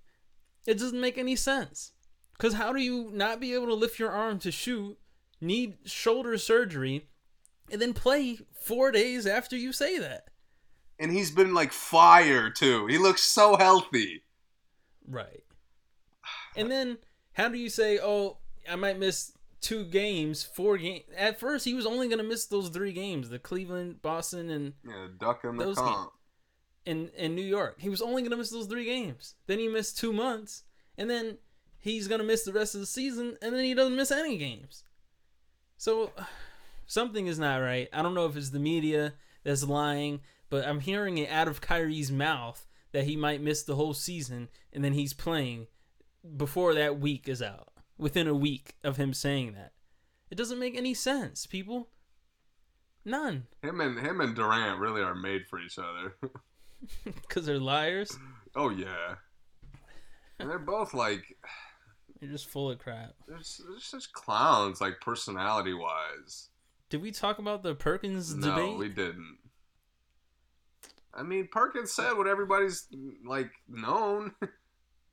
Westbrook is Mr. OKC. That's what I'm saying. Mr. Thunder. It's not like first of all, dude. Obviously, Westbrook's not better than you, KD. Like, relax. No one said that. That's what I'm saying. He's the greatest. And this is one thing I wish people would like differentiate. Best and greatest are not the same. It's not the same it's not the same word. They don't have the same definition. Especially in the basketball talk. Like greatest means you're great like in more than ways, more than just the ways on the court of basketball. Cuz like how do you measure someone's greatness just from playing basketball. It's not just that. Greatness is everything else. Obviously, on the court, no one in the universe, including Westbrook, his wife, his kid, his parents, none of them are going to say that he's better than Durant. Nobody. No one. But when it comes to what he's did, what he did on the Thunder, he did more than Durant. It's- I mean, he won MVP when Durant left. He averaged a triple double three years in a row after Durant left. I mean, what else can you say? Bro, you know what I hate? Why does Durant, when he like argues with people on social media, why does he say things like a fucking child? I know it's always like digging right into someone's soul. Yeah, he's he of course he goes for K- Kendrick Perkins stats. Like, bro, everybody knew Kendrick Perkins sucked. Yeah, well, not only that he sucked, but that he had really no like offensive contribution to the team. Right. That wasn't his role. Bro, he was out there to get your bitch ass open with his screens for 30 minutes a night, and you gonna be disrespectful? And Kendrick Perkins played underrated defense, by the way. Yeah, He was strapping other centers. right. and he hard fouls. No one came in the paint like you know.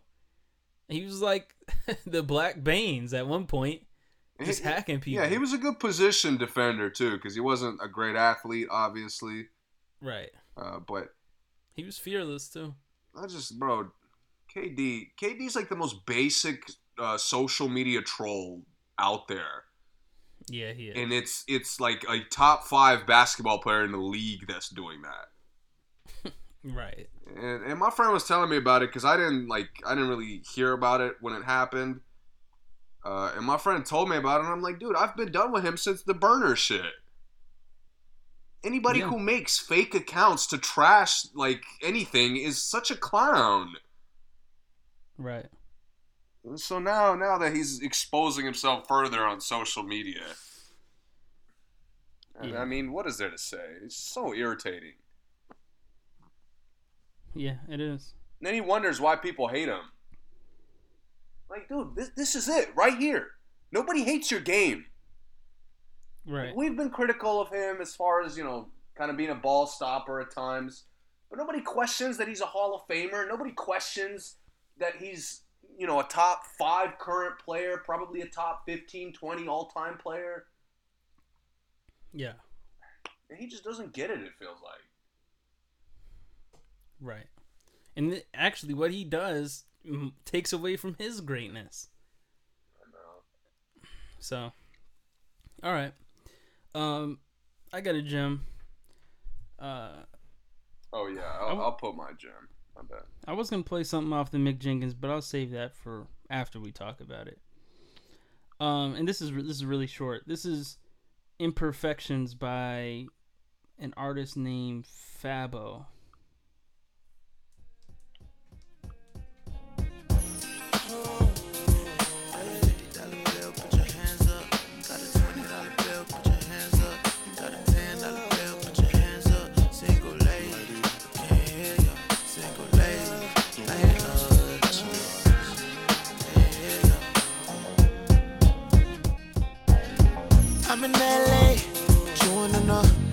Stressing over school and bills and bay. Off the Adderall and alcohol for days. Gassing up and I'm on my way. Ain't changed what cost behind me. Right around with a 25 life. Make the ticket quick a nigga in a rush.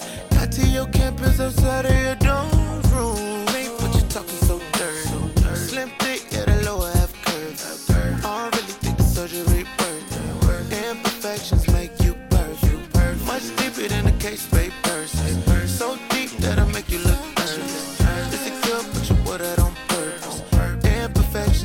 you perfect. I took a toll on a nigga, man. But I'm still gon' slide when I'm in the state. Doing 105 on the interstate. I can hear it in your tone, you ain't feeling great. Sure, we can burn in the sprinter bay. Showing love in real life, not the internet. All I want is you on my dinner plate. I don't need no size when it tastes this good. What you talking so dirty. Slim thick,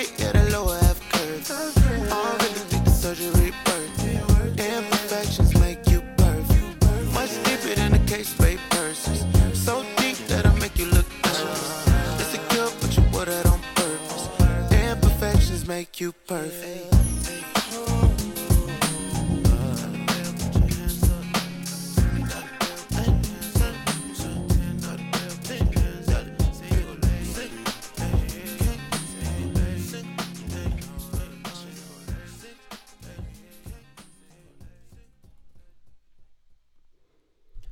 Yeah, that was uh Imperfections by Phabo. P H A B O. All right, well, we got a couple albums to get into. We haven't talked about music yet, 2020. So here it is.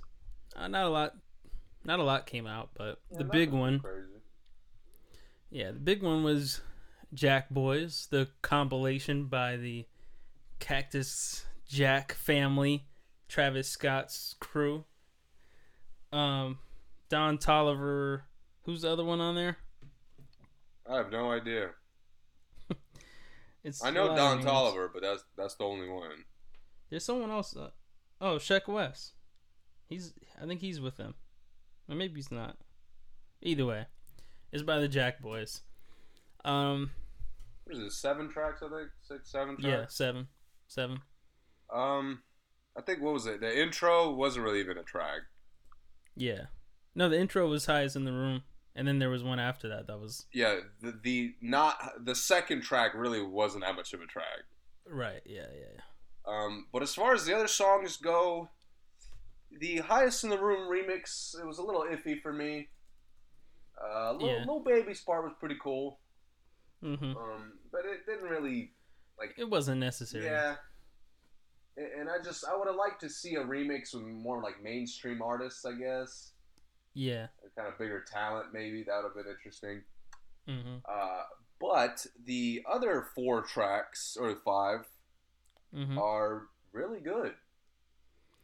Yeah. Um, I, I don't have really have a deep dive for this because I, I listened to it for a while over the weekend, and it, it's like twenty, you know, a little over twenty minutes, so you could listen to to it a bunch. Yeah. Uh, you can really get through it in like a lunch break. hmm Um, but the tracks are fun, yeah, they are. and, and that's what I was looking for. Is what's the chemistry gonna sound like? Uh, Mhm. How is Travis gonna carry this, or is he just gonna be a part of it? hmm And he was a part of it. Yeah. which I Yeah. think worked in in this project's favor because you still got that creative production that you know you're gonna get from Travis, hmm but the art other artists got chances to shine. Yeah. Uh, and honestly, I had a ton of fun listening to it. Yeah, I I agree with everything you said. I don't really have anything else to say about it. It is short. Um, nice hearing Don Toliver. Uh, I like that there was multiple voices because I think a lot of times with with albums like this, you don't hear enough of you know other voices, and it's just the main guy. And like you said, Travis, he just fit right in into the background. Really, um, it was good. It was a good project. As always, I gotta get nitpicky. I I didn't need Quavo. Yeah, and I mean, Offset Offset had one of my favorite verses I'd heard from him in a while. me too. I, But I don't know why. What was the point of not just having the Migos on there? yeah, I don't know. I could have I could have used a takeoff verse instead of what I got from Quavo. Yeah. Just throwing it out there. hmm But it was a good track. Yep. I'm I'm, I'm excited to see what they do next. Honestly, I hope we don't have to wait like three years for them to collaborate again. Yeah, I think it would be cool to have another one of these at the end of this year. Oh yeah, Um, another seven, eight tracks. That's all I need. yeah. All right. What's next? Uh, let's talk about Mick, the other small one. Okay. What'd you think? Um, we've talked about Mick a little bit before. yeah, I think I um, reviewed his uh pieces of man. I think it was. Yeah, and I enjoyed that. Yeah. I, I liked Healing Component. It was a lot of skits, but I liked it. Um, I've been a fan of his for a while. And there's one thing you can never say is going to be lacking on a Mick Jenkins project, and that's lyrics. I mean, lyrically, he's always going to be, he's always going to come correct lyrically. Um, but usually his song making is, uh, you know, is It's not always there. progress. Yeah, but I think this I think this little seven songs, the circus, I think his song making really improved. Um, I enjoyed everything on here. Uh, I listened to it while working out, and it, it's very uh, vibey. I like that he switched up what he was talking about a lot. Um, I liked it, man. There's not much to say about it to me. Yeah, I'm similar. I didn't really like the first two tracks. They were kind of slow. They were like old Mick Jenkins, Mm-hmm. where, like you said, the song making kind of wasn't there yet. Mm-hmm. Uh, but from the Earth Gang track to to the end, I, I had fun, Yeah. and I can see he's growing as a like a artist.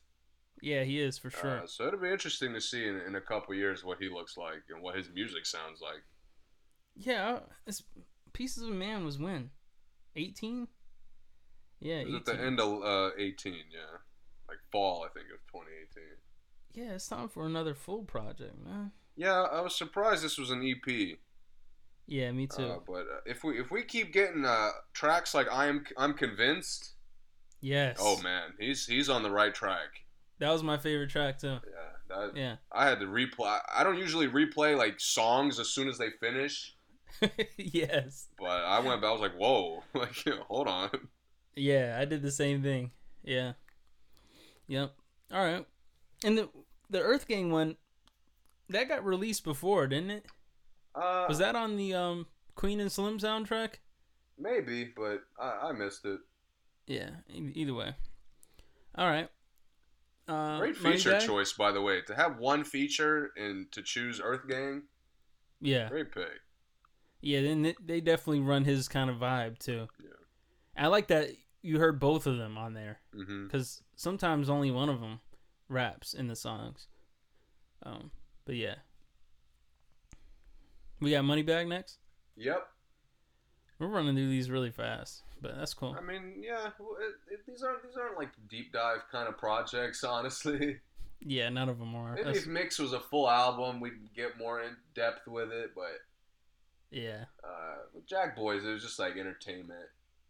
yeah, And, and you you spoke about listening to Mick's shit while working out. yeah. Is there a better artist to listen to as far as rap music goes than Moneybagg Yo while working out? I don't think so. Dude, he he gets me hyped every track. yeah, man. And I've been a fan of his, you know, for a while now. But there's something there's something to be praised as far as you know what you're gonna get, and he never disappoints. Yeah, Never. He like you know you're gonna get bars. You know you're gonna get like fast kind of beats. Hmm Like his beats always have like an up tempo kind of sound. yeah, And it's such it's so perfect for his rap style. yeah. Dude, I love I love this project start to finish. There's there's a couple tracks, uh, bitch I didn't really like, uh, Yeah. and spin on him I didn't really like. But yeah, besides that, this this album was so much fun. yeah. I mean, he, him and the baby are in like a similar lane, Yeah, whatever it's called, and they're. I mean, they're killing it. bro. I mean, this it was this is a tough album. This, for once real. you hear this first track, you're gonna be like, "Oh, I'm I'm listening to this." yeah, Like this album is is is just it's got a great blend of th- everything. yeah, it does. Like he he kind of sticks to his you know his style, which is what I want. He- He tried to kind of s- like kind of change it up a little bit. He tried to slow it down on a couple tracks, Mhm. and and surprisingly, they didn't suck. Like they were good songs. yeah, Uh, what was it? Match My Fly, I thought was cool, and uh, Thug Cry was the other one. Well, Real Yeah, Love too, but that was kind of a Summer Walker track. yeah. I really liked Thug Cry a lot. Um, Protect the Brand is gonna be a hit. Oh yeah. I mean, those two together. What was Lil your Baby favorite track? Pretty good. Um, I think Thug Cry might be my favorite. Um, I liked Real Love. Uh, Thinking Out Loud was decent. I mean, uh, I, I liked all of it really, but I, I think Thug Cry was probably my favorite. Yeah, I, I love the like the first two tracks. They open up this album so well. Yeah, they do. Uh, but my favorite, surprisingly, Federal Fed, Future man. I you know, there's not many podcasts who hate on Future as much as we do. I'd be surprised if there is any. Yeah, but he's two for two in 2020. yeah, we'll get into the other one. We'll get into it. I like, dude. I liked his uh, Moneybagg though. I like his chemistry with everybody on here. I did too. Yeah, He's- him and Black Black Youngsters from Memphis too. Yeah, and Blac Youngsta for some reason always sounds like a good rapper with Moneybagg and it sounds like trash anything anywhere else. Bro, I have no idea how he continues to make money. There's some people I just don't understand like where their money comes from at all. Yeah, I don't And I don't want to like obviously I don't want to dig too deep into it for obvious reasons. But It's um weird. yeah, man. I mean, he It's okay. Moving on. But yo, man, for for the Moneybagg fans, is exactly what you what you want. Oh, for sure. For sure. And if He's very consistent. if you're looking for good rap music, this is exactly what you want. He makes the kind of music that really is hard to be trash. I know. because it's like he just does what he does, and as long as you pick the right beat, Right. I mean, he's gonna be fine. And his beats never get stale. Yeah, That's one thing. His songs, like I said, they're so up tempo that you they, they don't get they don't get boring. mm-hmm. Future, by the way, man, is Future and 2 Chainz are probably two of the funniest rappers in the history of the, the genre. 2 Chainz is definitely number one, but yeah, Future's Future. up there, man. He makes me laugh. Like even in his some of his shitty songs, he makes me laugh. Sometimes the laughing isn't like, it's not healthy laughter for for me at least. Yeah. But yeah, I I agree. Yeah, let's, well, let's talk about it, man. Life is good. yeah, Did have you to. did you see the music video? Yeah, I like the music video. I like it too. Uh, it's really good. Yeah, it's, It's- it's, funny. I haven't seen a really good music video in a while too. Yeah.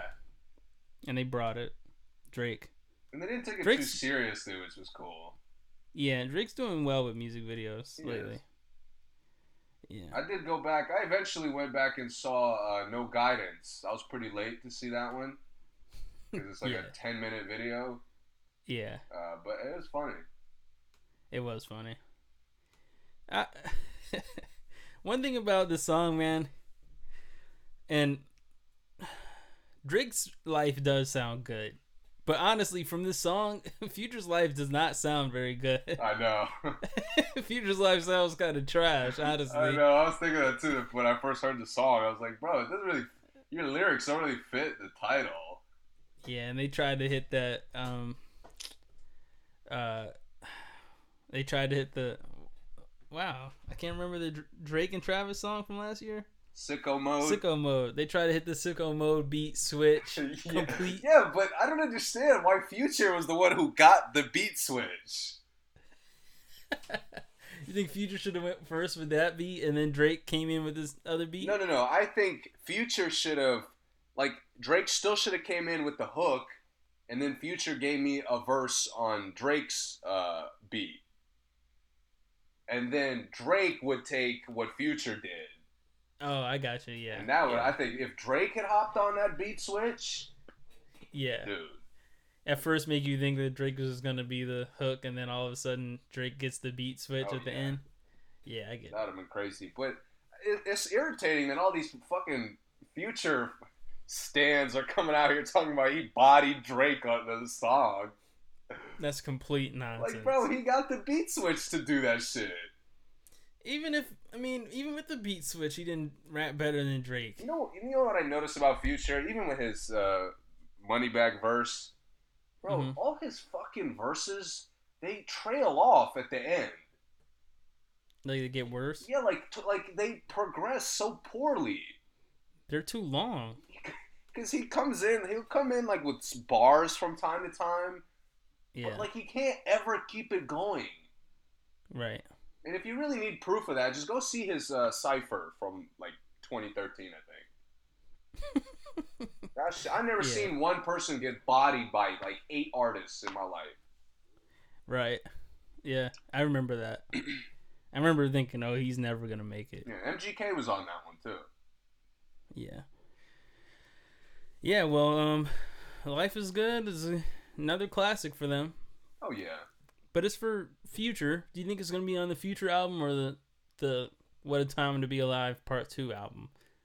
This is a good track to to get uh what a time to be alive to like the hype going for it. I think they could call it "Life is Good" actually, instead of "What a Time to Be Alive" too. That would make sense. I agree with that. What a time to be alive. Then life is good, like Drake does did with his first four albums. Yeah. Kind of have the same theme. Um, we'll see. I'm excited for it. Well, I take that back. I'm not excited, but I'm definitely interested. I'm slowly getting excited for uh for this year as far as music goes. Yeah, Now I know better as far like I'm not getting crazy about it because expectations will be the the key to disappointment in a couple months. yeah, Uh, but but I'm excited for just some of the artists that we got coming up at least this year. I don't know when yet, but at least this year. Did you see? Have you seen the Big Sean whiteboard gate? No. So Big Sean, YK Osiris posted a picture with Big Sean, right? And I guess it's at Big Sean's studio. But in the background, Big Sean has a whiteboard sitting on the floor. And it has it says Detroit 2. And people have zoomed in on this whiteboard and see all these fire names that are supposedly featured on Detroit 2. Now I don't know if he did this on purpose but if he did, he's he might be kind of genius. But uh, This whole everything you just said pisses me off because first of all, Detroit sucked. Why would I be excited about another one? Detroit sucked. Yes. Wow. It was like 20 tracks. There was like four great Wow. ones and then like maybe four other decent ones. all right. you got it. I, I told you, gonna I'm not argue. talking about Big Sean until the album drops. Yo, I don't think people are gonna. Many people would agree with you that Detroit sucked though. Um, that's fine. I I I liked it, but it, I didn't love it, but I didn't hate it. I like some of the songs. Some of the songs I still kind of listen to, but My problem is I love uh, the second one. The second album that he dropped. hmm Of course, I can't remember the name, even though I loved it. Typical. Hall of Fame. yes. Yeah, the one that no one else us. Yes. Exactly.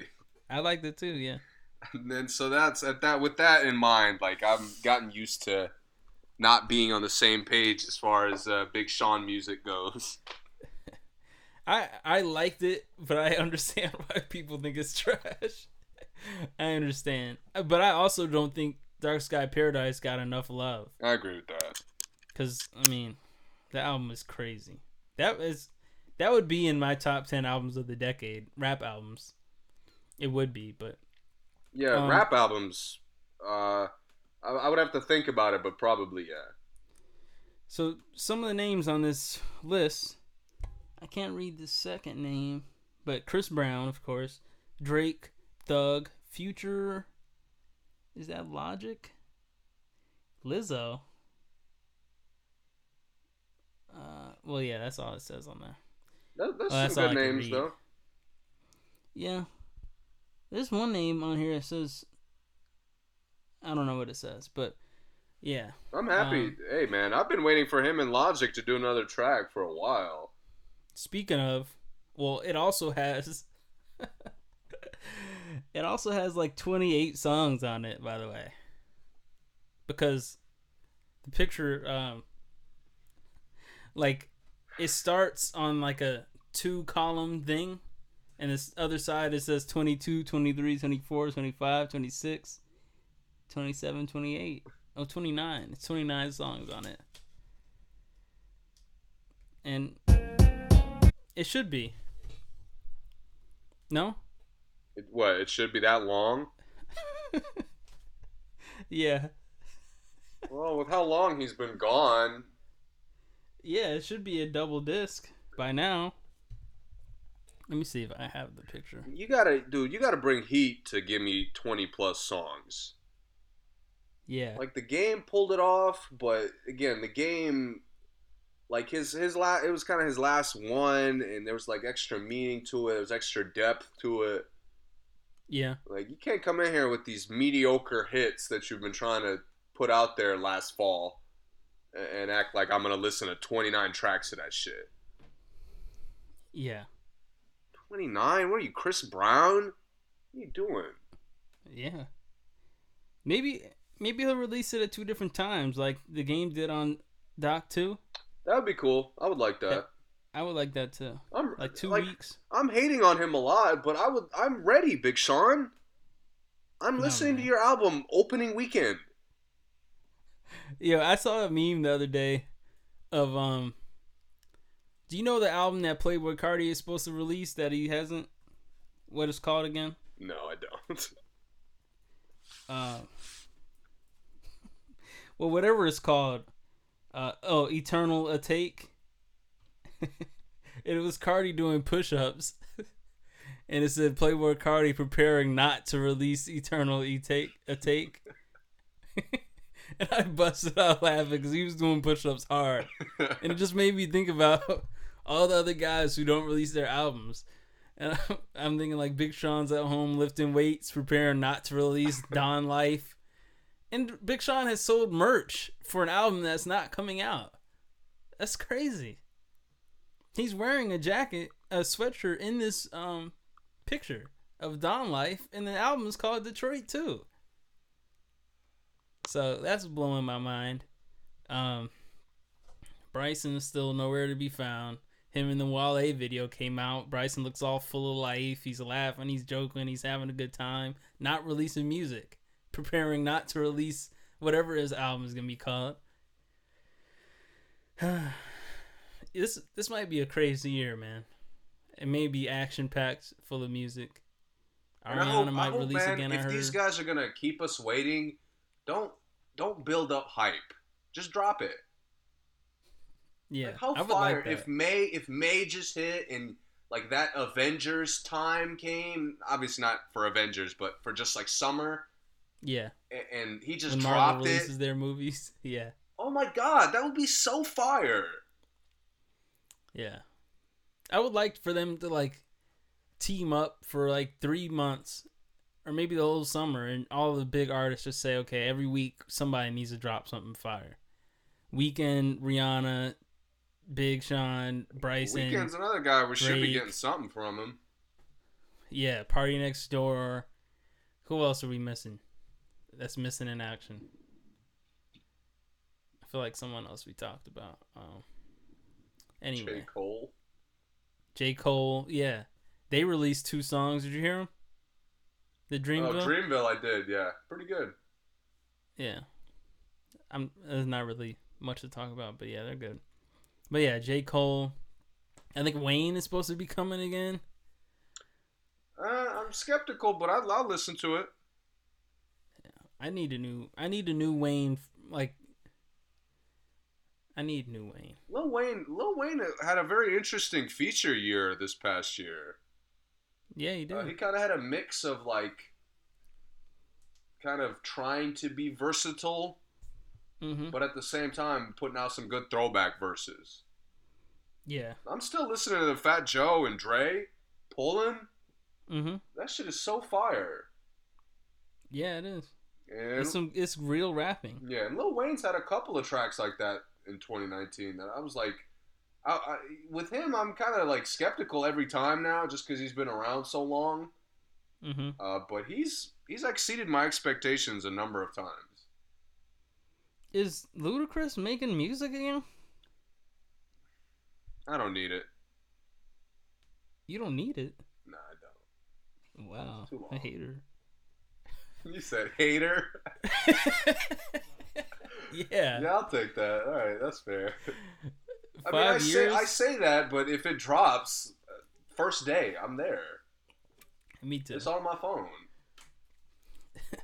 I think Tory Lanez said he's gonna release like a compilation project with his Let me tell you something. that he when signed. Tory Lanez speaks, unless it's on a track, I don't listen. Why Bro, He's- is there he steered you wrong? is there like he, he's fucking he's a clown. He's like the KD of rap music. Is he? He's not obviously he's not as bad, but Yeah, he I know stays what you coming mean. out saying like all this annoying shit. Bro, he came Yeah. out a while back, uh, like talking about how the music is whack now because of this, this, and this, and it was Yeah. all three things that he does. I know. I remember that. Yeah. I don't remember I what like, exactly he said, but Your music is probably whack because you released four albums every year. like he, he releases more music than anyone.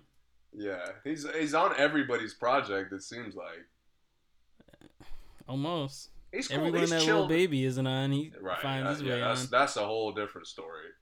A Lil Baby snuck on this Moneybagg. Your Lil Baby must have the most frequent flyer miles in the world. Cause he's on everyone's in everyone's studio on everyone's song. Yeah, it's crazy. At least he's Um, holding his own. Like he's not been bad. Yeah, no, he hasn't. Um, Interested to see what he does next. yeah. People, I mean, I know I I joke about him being on every song, and it, I'm not saying that he's not good, cause he is a good. He's a good artist. He's not a good rapper, but he's a good artist. And I understand why people like him because he's definitely in right now. But I don't want Tory Lanez to make as much music as he makes either. I don't. These guys who are not Drake, Kendrick, or we need another Kendrick project too, by the way. J. Cole, when they release so much music, it dilutes their good music. Like I said about Dave East a while ago. Mhm. Like if I only like twelve Dave East songs and he's released six mixtapes, I don't like Dave East. Yeah. Yeah, the shooting So- percentage is not good at that point. Yeah. So I mean, and I like everything Tory makes just about. So Tory doesn't really fall into this, but for someone else who doesn't like his stuff and only likes one thing, he's doing it to them. Drake does not do that. Like everything Drake makes, he takes his time making, and everyone who likes Drake probably likes almost everything he's made, in a way, some in you know to an extent. But Lil Baby, if you give me hundred songs, 150 songs a year, and I'm only liking eight of them, you know, it, it's not good. Yeah. You got to take your time and um, like give me good projects. I don't want to hear Lil Baby like run out. That's all I'm saying. And he's what 20? yeah. I don't want him to have 400 songs before he's 23, and then at 24 he's just releasing some garbage. And that happens. It's happened a lot of times. But yeah, anyway, I think it happened to Young Doug, low key. But Yeah, it, there's just like a balance that none of these artists like follow or have yeah. except like Mon- like Moneybagg Yo has balance. Like he drops Yeah, he maybe does. every like 8 months. yeah, and it's good. Right. And he's not on everyone's project. Right. But he pops up every now and then. Yeah. Yeah, he makes you miss him. By the time Lil Baby comes out with something else, I won't even want to hear it because I've heard Lil Baby all year. Right. That's a good point. Um, real quick, you hear about Bieber's? Did you make a Yummy playlist? I didn't.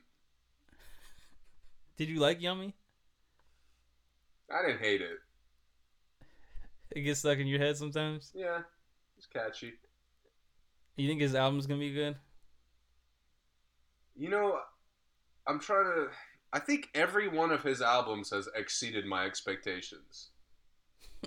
That's not to say all of them have been good, Mm-hmm. but they've all been better than what I thought they would be. So, Mhm. for, for- so for this one, I'm gonna go- I'm gonna go ahead and say yeah, I think it, it will be good. Okay. Because his last one, he came off a break with the last one, and he just killed it, man. Yeah. He killed. He sounded more mature, uh, just more like in depth, more emotional with his music. Yeah. Uh, he's he's progressed into an adult. Actually, like as far as sound goes, his music is more mature now. Yeah. Uh, so I'm, I'm I think it'll be good. Okay. Um. Uh. Segue. I listened to Selena Gomez's album. okay. Uh. Selena Gomez has been mysteriously killing the streaming charts. You've heard about that, right? yeah, actually. And I'm here to tell you, I will be contributing to him, her killing the streaming charts. This album is good, man. I'm not, uh, I am surprised. Speaking of exceeding expectations, I did not expect it to be good at all. But um, it's it's unique. It's confident. She kind of has this. Uh, she kind of has this uh, spunk and um, uh, what am I trying to think of? Anyway, just the, the confidence she has in the music. Like the songs are very like she's cool. Like she sounds like she's cool, Mm-hmm. cooler than I think she is probably. But she thinks she's cool. You know what I'm saying? Yeah, I got you. Um, it's good, man. I like it. The beats are crazy. She has a lot of change ups.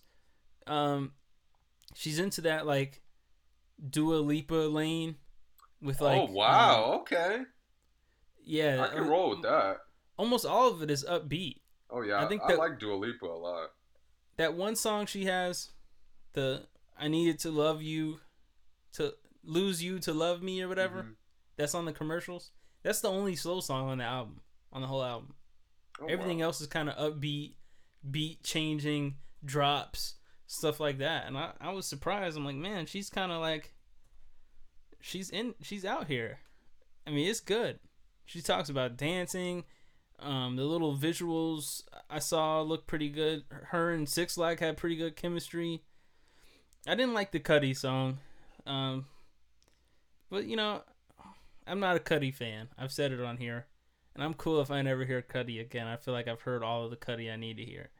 So I won't blame anyone for liking it because they're nostalgic and they miss. Cudi, but I didn't like it. And I didn't like uh there's one more. I think Cut You Off was the other one I didn't like. But everything else, man, I really enjoyed pretty much everything else. Not saying that it's like a fire album. I'm not saying that but I will listen to the album more. I, there's some songs on here that I probably will go back to. So that's all I got to say about it. All right, I'm gonna try to check it out. Uh, Yeah. I don't know what's coming out this Friday. Anything big? Um, Uh, Halsey might be coming out this Friday, actually. Halsey might be.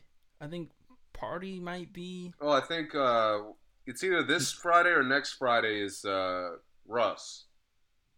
Okay. The Mac Miller posthumous is coming out Friday. Oh yeah, I'm definitely listening to that. Um, I think yeah, I think Halsey is too.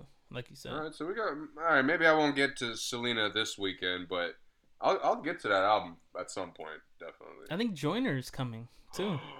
no. He's supposed to. I don't. I don't believe it until I see it. He's at home doing push-ups, preparing not to Uh, release absolutely.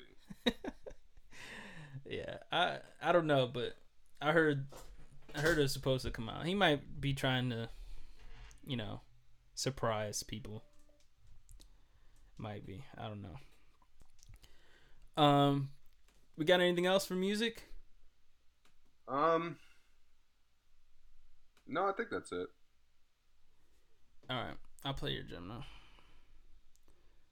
Um, I feel like there was something else I was gonna say though. We can talk about the movie when you when we get back. Yeah, all right, we'll be right I do back. want to hear about it. This is Gang Gang by Jackboys and Sheck Wes. What the fuck is we doing?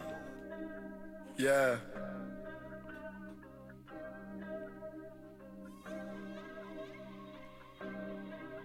Yeah. Yeah. Yeah. Yeah. Gang, back in the stool. Gang, gang, gang, gang, gang, yeah. gang, back in the stool. Young nigga win, win, win, win. How can I lose? Uh, how can I lose? Uh, how can I lose? I ain't with the gang, gang, gang, gang. 50 gon' shoot. Uh, me and driving a coast. Paparazzi, we see your roof. Uh, uh, yeah. See your bitch getting loose. Huh. I'm in LA with the views. Huh. I'm in LA with your boo. We on the quest with the tribe. It's way too late, pick a side. Jack make them boys come alive. Better not fuck up the vibe. Running this shit with a stride. And you know my gang, the flies. I'm with the gang, gang, gang, gang. Boys hopping out of coops. I'm switching lanes, trying to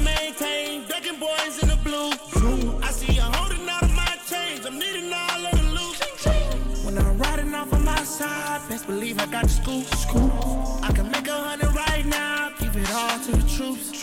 Whole squad got the juice. Send a stand like a flute. Whole spot going on. Jack boys on the news. In the H, rubbing screw. Flaming Harlem with the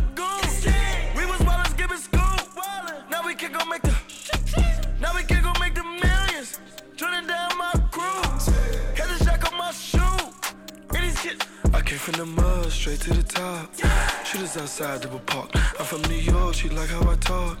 She need a ass, it's bought. Came to my chambers, we went wild. Showed the bitch crazy, gave her more miles. Sour young jock, nose going down, smoking that jack. Get about a pound, don't need the pussy, I'm in and I'm out.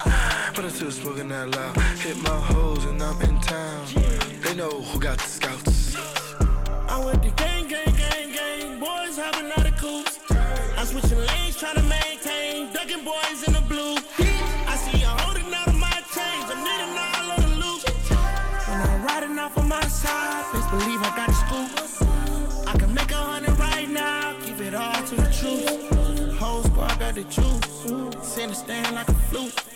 Whole spot going on. Jack boys on the I'm they robbing and killing. Young nigga rich, but I'm still from the trenches. Luxury tax, my water by G. PRU, bitch, I bang what I bleed. I'm passing out pills, I'm a geek at the VIP. One shot to the head and make sure you don't miss. I fuck on the bitch, have a stalking on fifth. Still pouring it back, they say it don't exist. Fifth got some vibes at the crib. Like, I wanna fuck right now. Keep hundreds on hundreds for real. Bitch, I'm going up right now. Bitch, rolling some weed, you know, gang in the stew. Bottles on bottles, 1942. Models on models, this shit nothing new. You might get some shots, take shots at the crew. I like my hoes by the two.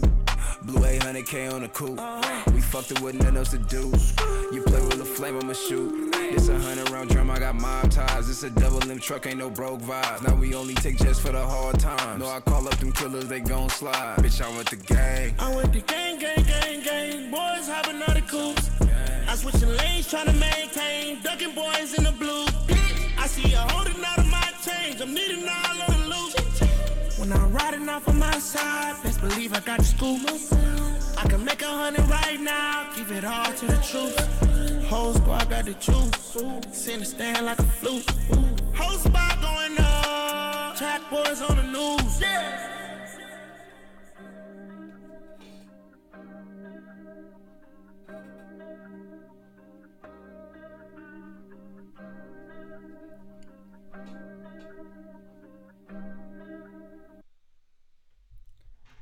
That was Gang Gang by Jackboys and Sheck Wes. All right. So real quick, movies. Um. So I saw Just Mercy, the movie with uh, Michael B. Jordan, Jamie Foxx, and some other people. Um. So when I first saw this trailer, uh, I'm not gonna lie, I'm not ashamed to admit it. I'm I'm a crier in movies, especially very emotional movies. Um, and it's easy, man. Three times. There's three moments. I was like, yeah, it's it's coming out for sure. The tears.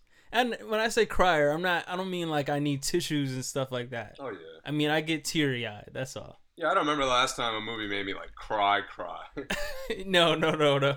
I don't mean like that at all. it's yeah, happened I to mean, me like, once or twice. Like I just can't remember right now. Yeah, I mean, uh, yeah, I, like you know, the tears. I get some tears. Um, man, what a movie, man! Very, very powerful. Uh, based on a true story by um, Bryan Stevenson is a lawyer, um, who was working with people on death row, and uh, helping exonerate them and get lighter sentences when they were um, wrongly accused or wrongly convicted or wrongly uh, sentenced. So, man, Jamie, Jamie did an amazing job. I don't think I have to tell anyone that Jamie is a good actor because, I mean, if you've ever seen Jamie act, you should know he's a pretty good actor. Uh, Michael B. Jordan did what he normally does just talk and you know, look surprised. Don't get me wrong. I'm not saying And he's like uh, intense. yeah, he's intense. He's, he but is. he's he's always he's like hundred percent of the time intense. Like he doesn't know how to cool down. Right. And he had some nice moments in here where he was cool, he was nice, funny. Eh, I don't see him smile much in movies. And he has some nice laughing moments in this. Um, but it was very real life. I really felt like like for a second you didn't know that these were two actors doing this. It was one of those like you could really see how they re- those guys on the screen could be the guys. It was one of oh those. yeah. Michael Jordan, Um, Michael B. Jordan's at his best in movies like that too. Yeah. Yeah. I mean, I don't have to throw back to Fruitvale Station. Oh yeah, Classic. Yeah. such But, a yeah, man. Yeah. Yeah, th- this is this is a really really really good movie. I encourage everyone to see it if you haven't seen it, even not for the movie quality, but for the story quality. The story's an amazing story. Um I think everyone did a good job. Uh yeah, man, I really enjoyed it. I would go see it again, honestly. I really would. Very emotional. Um trying to think of there wasn't really many surprise actors. How was Um, the main actress Brie Larson? Man, let me be honest with you. They could have got any white girl to Oh, be Brie Larson I'm in this movie. Anybody. Amy Adams would have been great. Uh, Sandra Bullock would have been nice. Anybody. But she did good. She was good. Right. She was a nice support. um, O'Shea Jackson was in it. That was kind of a surprise. And he did pretty good. He didn't really have to do that much, but he did good. Um, I think that's it when it comes to big actors. Yeah. It was good, man. Definitely, definitely go see it. Anyone listening, definitely go see it. Great time. That's all I got. I'll say for movies real quick. I, I caught up on uh, a horror movie I missed last year, Uh huh. Pet Sematary. Uh huh. This sucked. Classic. It sucked. Yeah. Oh and man. it sucked for with Curse of La Llorona. Uh, the problem was just jump scare, jump scare, jump scare. Mm, That shit gets so annoying. mhm. With this movie, with Pet Sematary, and and we all know this cliche when it comes to horror movies, but horror movie characters making like idiotic decisions Mhm. Like, bro, can we get past that, please? Please, I'm sick and tired of these trash ass horror movies driving the plot by making like making characters just do stupid shit. Mm, hmm And that's what Pet Sematary is full of. Give me an example. I- Spoiler. I don't want to spoil it, but so Jason Clarke is the main character, and and he's a pretty good actor. You know, he doesn't. What's he from? Uh, he was in uh, Dawn of the Planet of the Apes. Oh, okay, yeah. he was the the bad guy in Terminator Genisys. Uh huh. Um, th- there's a point where he understands what the Pet Sematary is and what it does, Uh huh. and he just and he just like accepts that and and makes a choice which just which made no sense. Again, this is a slight spoiler, but the Pet Sematary brings people back to life. It brings animals back to life. I think everyone knows that. Yeah. And he If you've ever heard of Pet again Cemetery, uh, one it. issue is that it takes about an hour and a half for him to figure that out.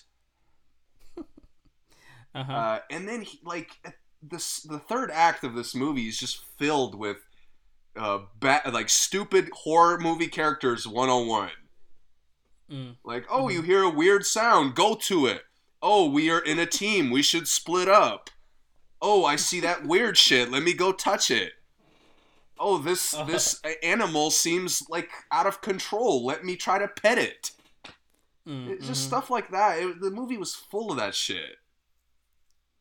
And by the end, I was done. I was like, this sucks. Okay, it's fair enough. That is that the second or third one they did. This is the second time they've like done it, Okay. but there there's two, I think one or two from the late '80s, '90s. I think. so there was a sequel before, an original sequel, right? Uh, I'm not sure. I think so. Okay. Anyway, I, I will see 1917 before it leaves theaters. okay. I'm trying to think, is there anything I, I want to see coming up? Bad Boys for have. Life. No, I don't want to see Bad Boys for Life. And for some reason, everyone I talk to thinks that's such a crime. I don't want to see it. I'm sick I of those never guys. liked. I never liked the Bad Boys one or two. You didn't? no. I didn't either. They were Like- such like they were late as far as buddy cop movies go. Yeah, and the thing is with like I don't like I like Martin a lot. I don't like Martin being like dumb, the butt of every joke in the movie. hmm Like I don't I don't like that. It's not it's not a good dynamic to me. And when Will is like really cool, he's not cool to me in real life or in any other movie. He's always the goofy one. So like this is like the only movie that Will is like the cool guy. Well, like focus. I didn't like it. I don't like when Will is cool. He's not good. I feel you. He tried to be cool as a uh, Deadshot. Terrible. Stop being cool, Will. We know what you're good at. Hitch. That's the stuff I want to see. Men in Black. I just watched see the Hitch a couple weeks ago too. Even Wild Wild West. I want to see that. Yeah. I want. want I don't want to see the cool Will. And it's and then Martin looks like a fool. And Martin's old, and his delivery's not the same. So I, I'll pass. I'll probably see it. Yeah, but I I'll probably see won't it probably over the summer or like you know late in the spring. Yeah. Uh, but I'm s- not going to theaters. Did you see the trailer for um uh the New Mutants? Is that what it's called? Yeah, That looks fire. yeah, it looks exciting. You see the trailer for Morbius? Yes, That's gonna be super fire. If that's trash, they need to stop making stop making any new character movies. If that's not good. You know what I saw that looks really cool, and dude, this is bro. Trailers need to go back to this. Uh, Mm-hmm. Christopher Nolan's ne- uh, new movie, uh, Tenet. I think it's called with with the Yeah. with Denzel With- Washington's kid. Yeah. yeah. Bro, have you seen the trailer? Yeah, when they're like going back like the car crash. yeah, this shit makes no sense, and that's exactly what I love because you got me excited, and I don't know what the fuck is going on. I love that too. Yeah. God, It reminds me of Inception almost. Yeah. That's how the Inception trailer was. Yeah, Interstellar was the same way. We had no clue what it was about. Yeah, I like that. I'm looking forward to that. I, that might be. That's one I'm not sure if I want to see in theaters, but I'm leaning towards. Oh, yeah, with. Nolan, Nolan definitely. Yeah, he's a theater guy. There's a couple guys. He's one of them. I saw another trailer that I wanted to see, but I can't remember what it is. I, I'll I'm I'm not gonna lie to you. I'm uh, I was kind of skeptical, but uh, the trailer did sell me uh, Black Widow. Oh yeah, yeah, that looks good. Yeah, storyline looks interesting with with some of the characters they they're gonna throw in there. Yeah. Uh, still, it still feels like ten years later. To be Mhm. honest, they should have led with a movie from her. Like first. Not maybe not first, but like it, within that first round prior to the Avengers. Oh, I got you. Yeah. I, I just yeah. think it would have, because she was she was already popular back then. Mm-hmm. Uh, if anything, she might have been more popular like because she was younger, Yeah. and, and there was the more of that like sex appeal with her. mm-hmm. Uh, but I still think this movie's gonna be pretty good, I think so. and, and I've learned not to doubt Marvel. Yeah. So. Marvel's been they've been bringing it for sure. Uh You got anything else? No, we'll get out of here. We'll be back next week. Yeah, we will. Um, React to the uh, the championship games for football. Yeah, uh, is that next week? Uh, I'm not sure. Well, It should be. It is. Yeah. I think it's this weekend, and then they have a week off. Okay. Yeah, they have an extra week for the Super Bowl. Okay, cool. All right. Well, until next time, episode 88 is over. Um yeah, we'll be back. Maybe Zion Hopefully will play by the time we get back. Oh, yeah, I, I wanted to get into that too, but I'll save it. Yeah, we'll, we'll probably serious. go like a day or two before he he debuts, so it'll be cool. Yeah. All right. Um, this is as a throwback. This is "Feel Good Inc." by the Gorillaz, classic. We'll see you guys next time.